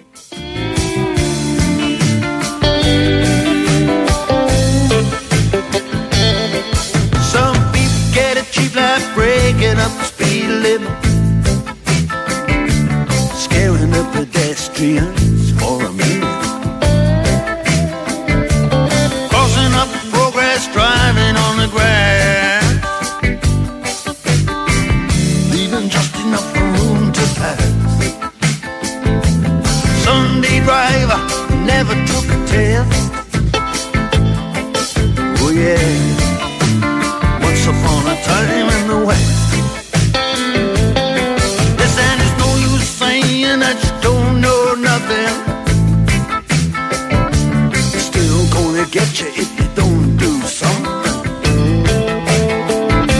Ακολουθεί διαφημιστικό μήνυμα. Παίζει στην Big Win για τα μοναδικά δώρα στο live casino, το καθημερινό ημερολόγιο προσφορών και την Mystery Card, στην οποία διεκδικείς μεγάλα έπαθλα εντελώς δωρεάν. Ρυθμιστή σε ΕΠ, συμμετοχή για άτομα άνω των 21 ετών.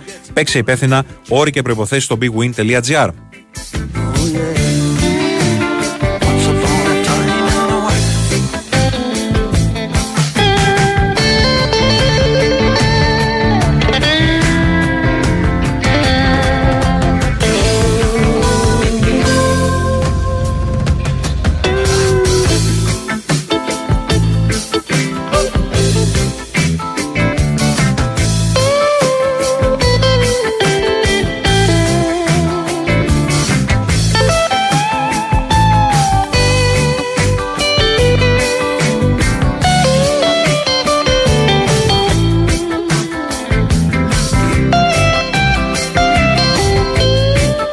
Έχει άλλα δύο παιχνίδια σήμερα. Ράκοφ Κοπενχάγη, η Ράκοφ ε, τον Παπα-Νικολάου, ε, Σβάρνα ε, και τα λοιπά. Rangers Eindhoven επίσης. Και αυτό πολύ σπουδαίο μάτς απόψε. Playoff Champions League. Πάμε διάλειμμα, δελτίο πολιτικών ειδήσεων και επιστρέφουμε για το τελευταίο μισάωρο.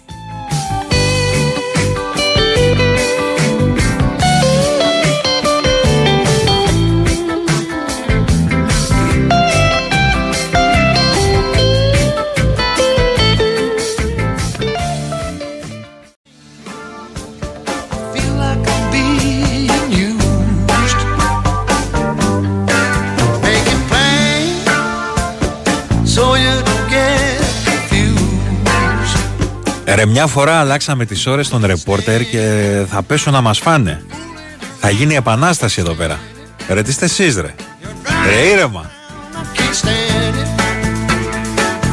Τώρα σε λίγα λεπτάκια θα βγάλουμε Νικολακόπουλο. Μην ε, φωνάζετε.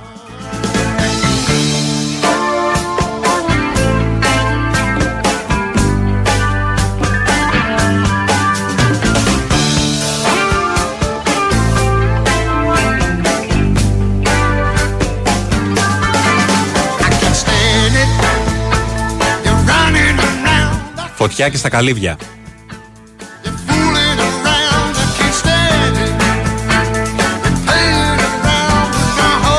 Η μέρα δυστυχώς δεν εξελίσσεται καλά. Κάθε άλλο. Ε, έχεις σταλεί μήνυμα, βλέπω εδώ, ε, στον Εύρο σε διάφορες περιοχές πάλι. Ε, και αυτή την ώρα αυτό που διαβάζω είναι ότι υπάρχει φωτιά και στα καλύβια. Εδώ στην, ε, στην Αττική. Συναγερμός και στην Αλεξανδρούπολη εκ νέου και νέες εκενώσεις ε, οικισμών. Έχουμε και μια φωτιά στην Καλκιδική κοντά στον Πολύγυρο. Δύσκολη παραμένει η κατάσταση και στη Βιωτία. Και είπαμε ότι έχουμε για αυτή τη φωτιά εδώ στην, ε, στην Πάρνηθα, στη Φιλή που έχει εκενωθεί. Ε, και υπάρχουν εγκλωβισμένες μοναχές στη μονή κλειστών. Περίπου 50 άτομα με την κατάσταση να θεωρείται ιδιαίτερα κρίσιμη.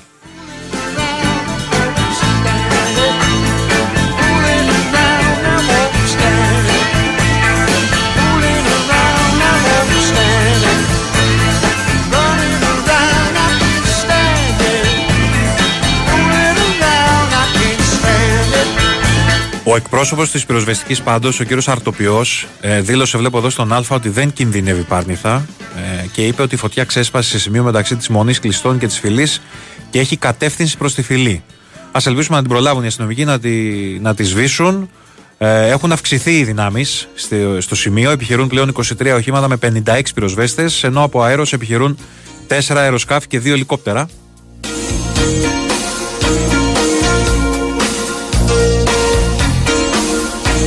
Προφανώς υπάρχει απαγόρευση κυκλοφορίας, μην πάτε προς τα εκεί. Από τη φυλή προς τη μονή κλειστών δεν κυκλοφορεί τίποτα, προκειμένου να περνούν μόνο τα πυροσβεστικά οχήματα.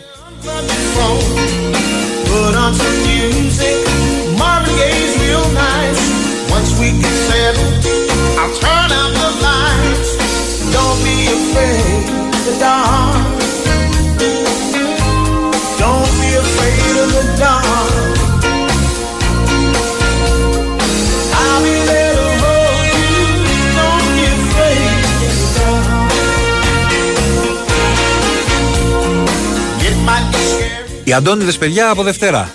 Στη, στην παρέα σας, στην παρέα μας, ε, Αντώνης Καραβετόπουλος και Αντώνης Πανούτσος. Από Δευτέρα κανονικά.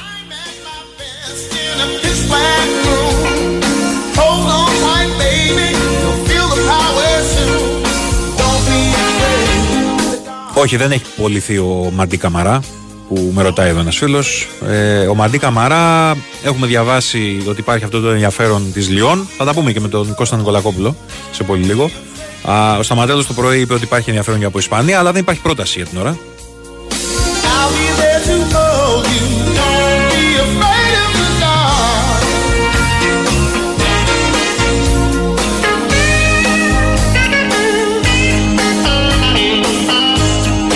Είπα να προλάβουν οι αστυνομικοί να της σβήσουν τη φωτιά. Εντάξει, αν το είπα, όπως λες και εσύ φίλε μου, δεν έκανε και πολύ μεγάλο λάθος. Δεν είναι και πολύ μακριά από την πραγματικότητα αυτό. Αφού είναι περισσότεροι από τους πυροσβέστες. Πολύ περισσότεροι.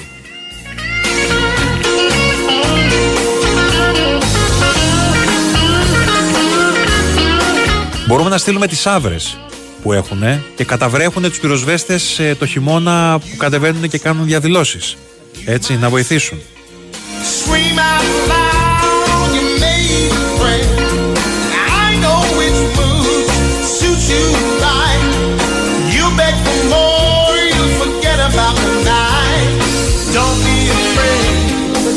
Ο Κάρλος Τέβε αναλαμβάνει προπονητή στην Εντεπετιέντε και πλέον και με τη Βούλα μπορούμε να πούμε ότι μεγαλώσαμε.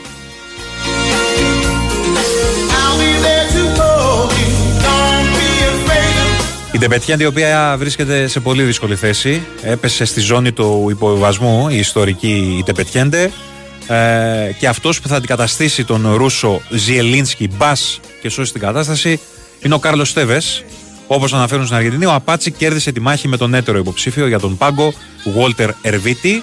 Ε, θα είναι η δεύτερη προπονητική περιπέτεια του Τέβες πάντως. Από τον Ιούνιο του 22 μέχρι τον Νοέμβριο βρισκόταν στον πάγκο της Ροζάριο Σεντράλ. Δεν το θυμόταν κανένας πιστεύω. Έχει μια δεύτερη ευκαιρία ο Τέβες να δείξει ότι αξίζει και σαν προπονητής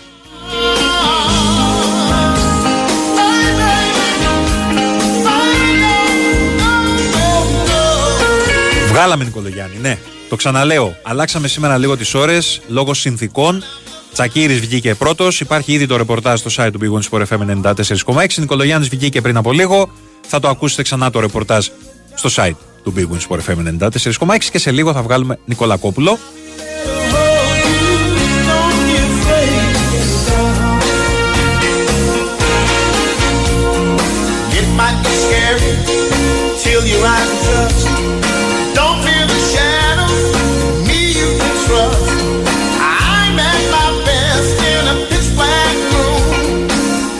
Να πάρουμε λέει όλοι από ένα κλαρί και να πάμε να σβήσουμε τις φωτιές όπως γινόταν παλιά.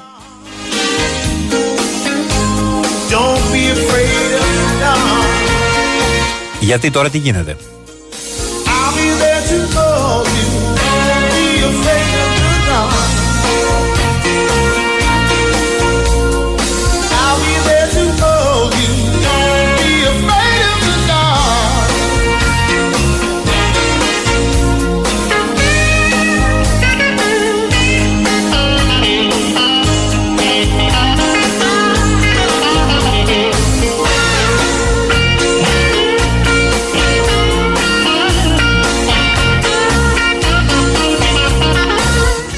Το τραγουδάκι, όπως με ενημερώνει ο φίλος μου Στέφανος, είναι από Ρόμπερτ Κρέι. Είναι Αμερικανός κιθαρίστας και τραγουδιστής της blues ο κύριος Κρέι και είναι το Don't Be Afraid of the Dark το τραγούδι.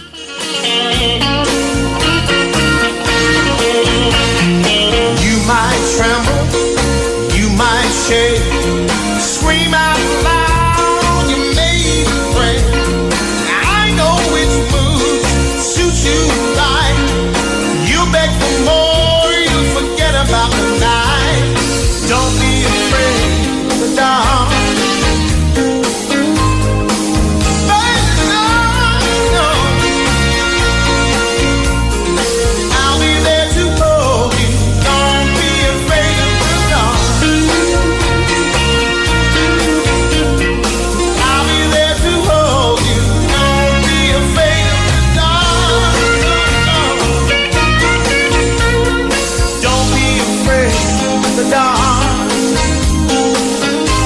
Η Adidas παρουσίασε και τις μπάλες του Champions League σε άνδρες και γυναίκες και οι δύο είναι αφιερωμένες και εμπνευσμένες από τους δύο ύμνους. Η μπάλα για το Champions League των ανδρών έχει κάθε γράμμα από τον τίτλο του ύμνου, The Champions, στα 12 αστέρια, με το μπλε, το μοβ, το κόκκινο και το ασημένιο να είναι τα χρώματα που κυριαρχούν. Καταπληκτική πραγματικά. Ε, και όσον αφορά στην μπάλα των γυναικών, η στίχη του ύμνου που δημιουργήθηκε για τη διοργάνωση ε, βρίσκονται στα αστέρια χρώματος πορτοκαλί. Ορίστε. Πόσες φορές ε, τον ψάξατε, τον βρήκαμε, τον έχουμε. Κώστας Νικολακόπουλος. Χαίρετε. Με ψάξατε. Χαμός, Ήμουνα έχει- χαμός έχει κρυμμένος γίνει. ήμουνα. Χαμός έχει γίνει. Αλλάξαμε σήμερα τις ώρες και έχει γίνει εδώ επανάσταση, Κώστα. Ε, θα είχε πρόβλημα, γι' αυτό το αλλάξαμε. Ναι, μωρέ, είπαμε ότι είχαμε θέμα. Τάσο. Με τον Τάσο, ναι, έπρεπε να αλλάξουμε τις ώρες. Ε, εμείς είμαστε, περιμένουμε, περιμένουμε πολλά πράγματα με ενδιαφέρον. Πάνω απ' όλα είναι το αγωνιστικό βέβαια. Περιμένουμε άρα την ε, πρώτη συνάντηση του Ολυμπιακού με την ε, Τσουκάριτσκι την Πέμπτη προκειμένου ε, να δούμε αν ο Ολυμπιακός θα καταφέρει να ε, πάρει μια καλή, ένα καλό αποτέλεσμα για να πάει στη ρεβάνς έχοντας καλές, πιο καλές πιθανότητες όπως είχε κάνει και με την Γκένκ εδώ γιατί OK okay, είναι φαβορί ο Ολυμπιακός για πολλούς και διάφορους λόγους αλλά όλα αυτά τα πράγματα μόνο στο γήπεδο τα βλέπουμε. Ε, το να τα στη θεωρία δεν, δεν, δεν υπάρχει νόημα. Μόνο μες στο γήπεδο θα τα δούμε το δεύτερο περιμένουμε είναι να έρθει ο Ορτέγκα ε, έναν παίχτη που τον έχει μεγάλη ανάγκη ο Ολυμπιακός ε, αφού είδαμε ότι αυτή τη στιγμή ουσιαστικά καλύπτεται με τον δεξιοπόδαρο Κίνη. Ε, με τον Ορτέγκα ε, και σήμερα υπήρξε ένα ρεπορτάζ από την Αργεντινή το οποίο λέει μάλιστα ότι αργά τη νύχτα ενώ με τη διαφορά της ωρας ότι σήμερα ήταν, έγινε οριστική η συμφωνία στα 4,3 εκατομμύρια ευρώ λέει για το 100% των δικαιωμάτων του παίχτη και ότι ο ίδιος ο Ορτέγκα ε, το 15% που ήταν να πάρει το άφησε για την ομάδα του. Περιμένουμε την, ε, τις ενημερώσεις πλέον από τον Ολυμπιακό για την άφηξη του Ορτέγκα ε, που θα έλεγα ότι έχει καθυστερήσει και λίγο αν σκεφτούμε ότι είναι εδώ και τουλάχιστον δύο μέρες ουσιαστικά ε, υπάρχει συμφωνία. Οπότε περιμένουμε τον Ορτέγκα λοιπόν να έρθει και σίγουρα περιμένουμε και τις επόμενες κινήσεις ε, του Ολυμπιακού στο κομμάτι της ενίσχυσης ε, στην επίθεση ε, όπου και εδώ είναι φανερό ότι ο Ολυμπιακός έχει ανάγκη να προσθέσει ε, να το πω έτσι εξτρα κλάση για την ποιότητα για την ομάδα του. Δεν, είναι, δεν μπορεί να είναι τυχαίο κιόλας ότι τέλος πάντων στα τρία επίσημα παιχνίδια που έχουμε δει μέχρι τώρα του Ολυμπιακού ο Ολυμπιακός έχει βάλει από ένα γκολ στην Γκένκ ε, ναι. Ε, εκ των οποίων το δεύτερο το έβαλε στο 25ο λεπτό με την Γκένκ με 10 παίχτες και ότι επίσης με το Πανσεραϊκό δυσκολεύτηκε πολύ και βάλε δύο γκολ πάλι παίζοντας με 10 παίχτες και το δεύτερο με πέναλτι στα τελευταία λεπτά. Κώστα, εσύ θεωρείς ότι αυτό είναι θέμα ε, τελειώματος ή είναι και θέμα δημιουργίας; Δηλαδή, όλα είναι. Είναι ο, πακέτο νομίζω. Ε, βέβαια, εννοείται. Ο, ο Μαρτίνεθ ήταν ξεκάθαρος στις δηλώσεις που έκανε. Μετά το παιχνίδι είχε πει ότι μας λείπει ε, η τελευταία ε, πάσα, η πρώτη τελευταία πάσα και η καλή τελική. Ναι. Όλο, είναι, όλο μαζί, ναι, πακέτο, πακέτο. Ο ναι. άνθρωπος έτσι είναι. Γι' αυτό και ο Ολυμπιακός έχει φέρει τον Σκάρπα. Γι' αυτό και πήρε και έναν νεαρό εξτρέμ τον Μπρίνιτς να πάρει βοήθειες και από εκεί. Γι' αυτό θέλει να φέρει και έναν βαρβάτο σεντερφόρ και έναν εξτρέμ που να κάνει τη διαφορά. Και περιμένουμε με αγωνία αυτές τις ε, προσθήκες. Ξέρουμε πολύ καλά ότι όλο το καλοκαίρι το Ράφα Μύρη είχε κυκλώσει ο Κορδόν με τον μαρτινεθ Τον, τον θεωρούν ιδανική επιλογή. Είναι καλό σίγουρα για τον Ολυμπιακό που φτάνουμε 10 μέρες πριν τη λήξη της μεταγραφικής περίοδου σε όλη τη Δυτική Ευρώπη. Μην κοιτάμε που εμείς το πάμε μέχρι 15 φέτος, 20 πόσο είναι. Εμείς και Τουρκία. Ε, είναι καλό για τον Ολυμπιακό που δεν έχει φύγει ακόμα ο Ραφαμίρ. Γιατί πολύ απλά όσο δεν φεύγει όσο είναι ακόμα στη Σεβίλη, ο Ολυμπιακός είναι ζωντανός στο παιχνίδι της μεταγραφής του Ισπανού, του πανύψηλου Ισπανού Σεντερφόρ. Ε, αυτό είναι το καλό. Το άσχημο είναι ότι η Βαλένθια όντως τον θέλει και αυτή πολύ και ότι έχει ένα πλεονέκτημα η Βαλένθια και αυτό είναι το ότι ο παίχτης ε, στη Βαλένθια ανδρώθηκε ποδοσφαιρικά. Εκεί πρωτόπαιξε μπάλα στην καριέρα του και αναδείχθηκε και λογικό είναι να είναι μια επιλογή και σαν Ισπανικό πρωτάθλημα που να τον ε, συγκινεί.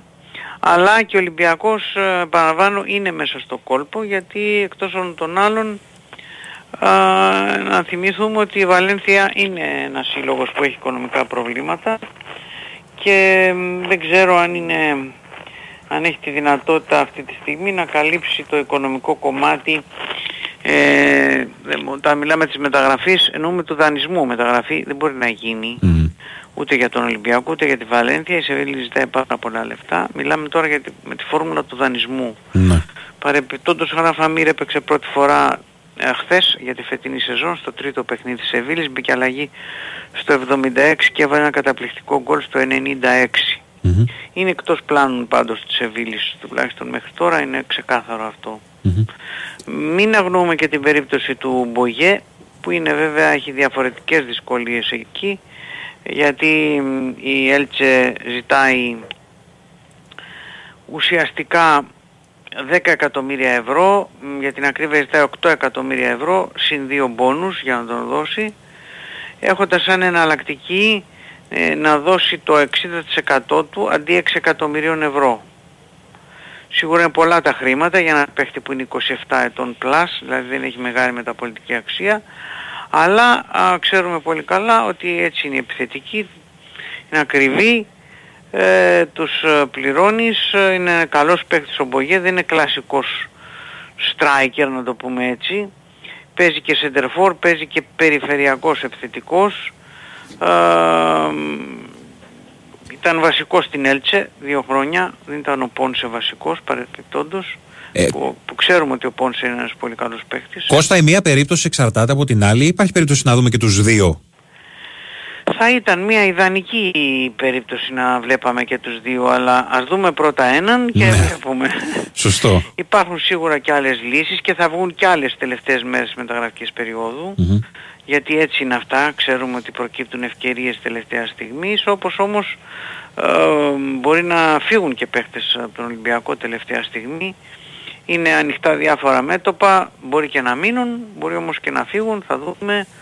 Ε, να δούμε αν ισχύει τα όσα λέγονται, αν ισχύουν τα όσα λέγονται περί ε, επικείμενης προσφοράς 4 εκατομμυρίων ευρώ της Λιών για το Μαντί. Εδώ να θυμίσω ότι Ήδη πάντως έχει απορρίψει ο Ολυμπιακός ίδια προσφορά 4 εκατομμυρίων ευρώ από τη Γαλατασαράη, προμηνός Απλά τότε ε, και ο Μαντί δεν ήταν ενθουσιασμένος με την ιδέα να πάει στην Κωνσταντινούπολη, ενώ τώρα η Γαλλία είναι αλλιώς και Λιόν.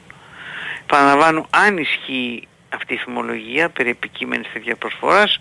Έχουμε αναλύσει τι συμβαίνει με το θέμα του Φορτούνη και με τους Άραβες της Αλβάχτα του Γιώργου Δόνη και θα δούμε και τι άλλο μπορεί να έχει στα μεταγραφικά Ολυμπιακός τελευταία στιγμή είτε για να δώσει είτε για να πάρει παίχτες θα έχουμε θα έχουμε ένα καυτό τελευταίο δεκαήμερο χωρίς να υποτιμάμε και τι μπορεί να γίνει και το Σεπτέμβρη απλά κακά τα ψέματα όταν στην πόλη Ευρώπη τελειώνει τις μεταγραφές ε, άλλη 31 Αυγούστου, άλλες 1η Γενάρη τέλος πάντων και εκεί είναι για να δώσεις και στη λίστα σου στο Europa Link, θέλουμε να ελπίζουμε ότι θα είναι εκεί ή τέλος πάντων στο Conference Link, σημαίνει ότι η λογική λέει και το ορθό είναι τις μεταγραφές να τις έχεις τελειώσει. Τις, ε, βασι, το βασικό σου κομμάτι για να μπορείς να τους έχεις και στην Ευρώπη τους παίχτες ας πούμε. Έτσι δεν είναι; Ναι. Αυτό λέει η λογική. Άρα αυτό το δεκαήμερο θα είναι θα, έχει αποφασιστη... θα είναι αποφασιστική σημασία και περιμένουμε ήδη αυτή τη στιγμή έχουμε τουλάχιστον κρεμότητες σε 5-6 πολύ σοβαρές περιπτώσεις για τον Ολυμπιακό όπως τις καταγράψαμε πριν.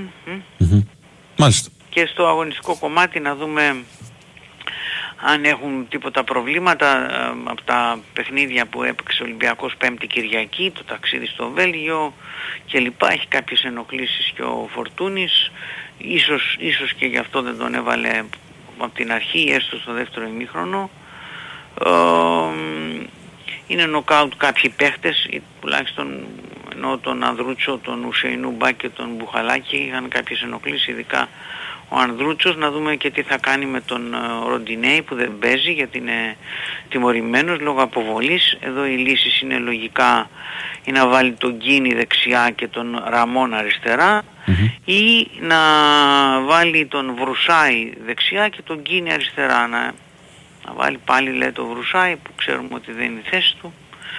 Ε, δεν, μπορώ να φανταστώ κάτι άλλο. Ο Ραμόν ο οποίος θα συμφωνήσει πάντως μιας και τον ανέφερες και έχουν έρθει και κάποια μηνύματα ότι κόντρα στο Μανσεραϊκό δεν ήταν καλός. Δεν μπορώ να πω ότι δεν ήταν καλός. αλλά σίγουρα περίμενες περισσότερα πράγματα σε ένα παιχνίδι που ο αντίπαλος είναι με παίχτη, παραπά, με παίχτη λιγότερο, σημαίνει ότι πρέπει να σου κάνουν οι εξτρά, να κάνουν τον παραπάνω παίχτη η back, δεν, δεν το έκανε παρά σε πολύ λιγοστές περιπτώσεις.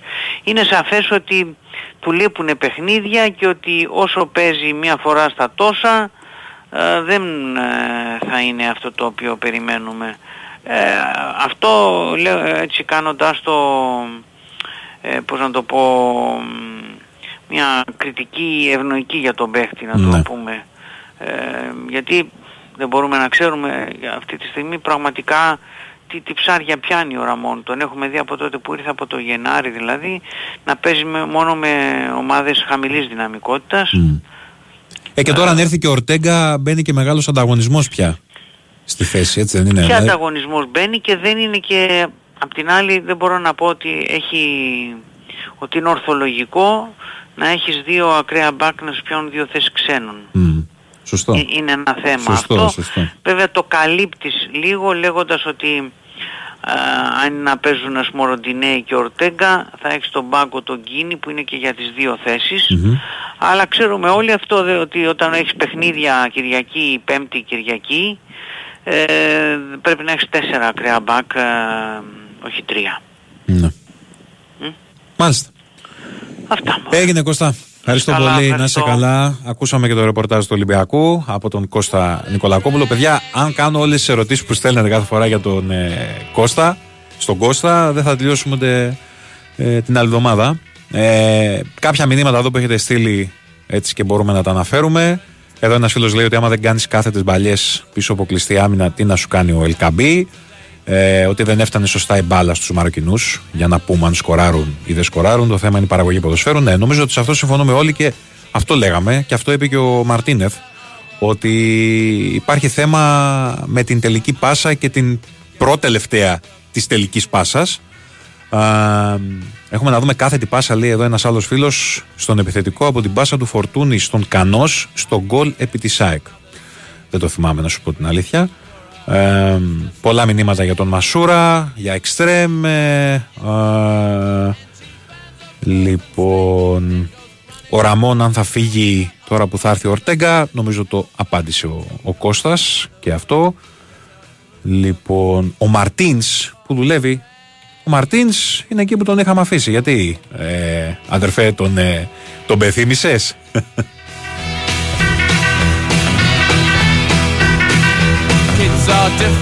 Στην Αλγαράφα είναι ο Πέδρο Μαρτίνς ε, Ο Πορτογάλος τεχνικός ε, Η αλήθεια είναι Μιας και το ρώτησε εδώ ο φίλος Ότι παρότι ένας προπονητής Ο οποίος στο τέλος πια Της θητεία, θητείας του στον Ολυμπιακό Δίχασε πολύ τον κόσμο ε, ότι έπρεπε να φύγει, λέγανε οι μισοί. Οι άλλοι μισοί, ίσως και να ήταν περισσότεροι από τους άλλους που έλεγαν να μην φύγει, να παραμείνει.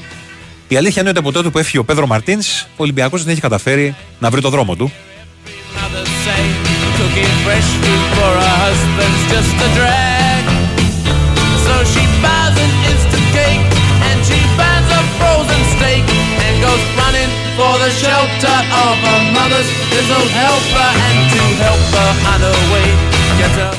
Ένας φίλος εδώ με ρωτάει για την εδεκάδα της ΑΕΚ με πανσεραϊκό το Σάββατο. Πού να ξέρω, ρε αδερφέ, τώρα πόσες αλλαγές θα κάνει Αλμέδα. Κάτσε να, δει, να γίνει το απόψινό παιχνίδι.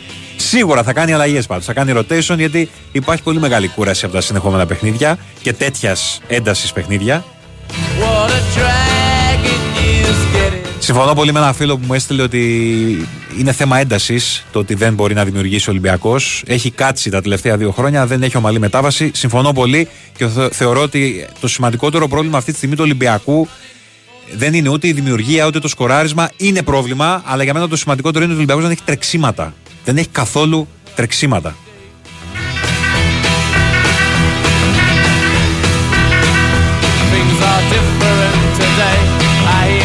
Αυτά. Ήρθε η ώρα να τα μαζέψουμε. Διώχνει ο Στέφανος Πολιότολο που ήταν στη ρύθμιση του ήχου και τις μουσικές επιλογές. Ο Τύρι Ταμπάκος, ευχαριστώ πολύ στην αρχισυνταξία της εκπομπής. Νίκος Δράλης στο μικρόφωνο το τελευταίο δίωρο. Σωτήρης Ταμπάκος ακολουθεί στο μικρόφωνο. Ε, η Σοφία με διώχνει γιατί θέλει να πει δεν κρατιέται δελτίο αθλητικών ειδήσεων. Θα τα πούμε και αύριο. Δεν θα γλιτώσετε έτσι απλά. Θα τα πούμε και αύριο την ίδια ώρα 12 με 2. Γεια χαρά σε όλους, καλή συνέχεια στην ακρόαση.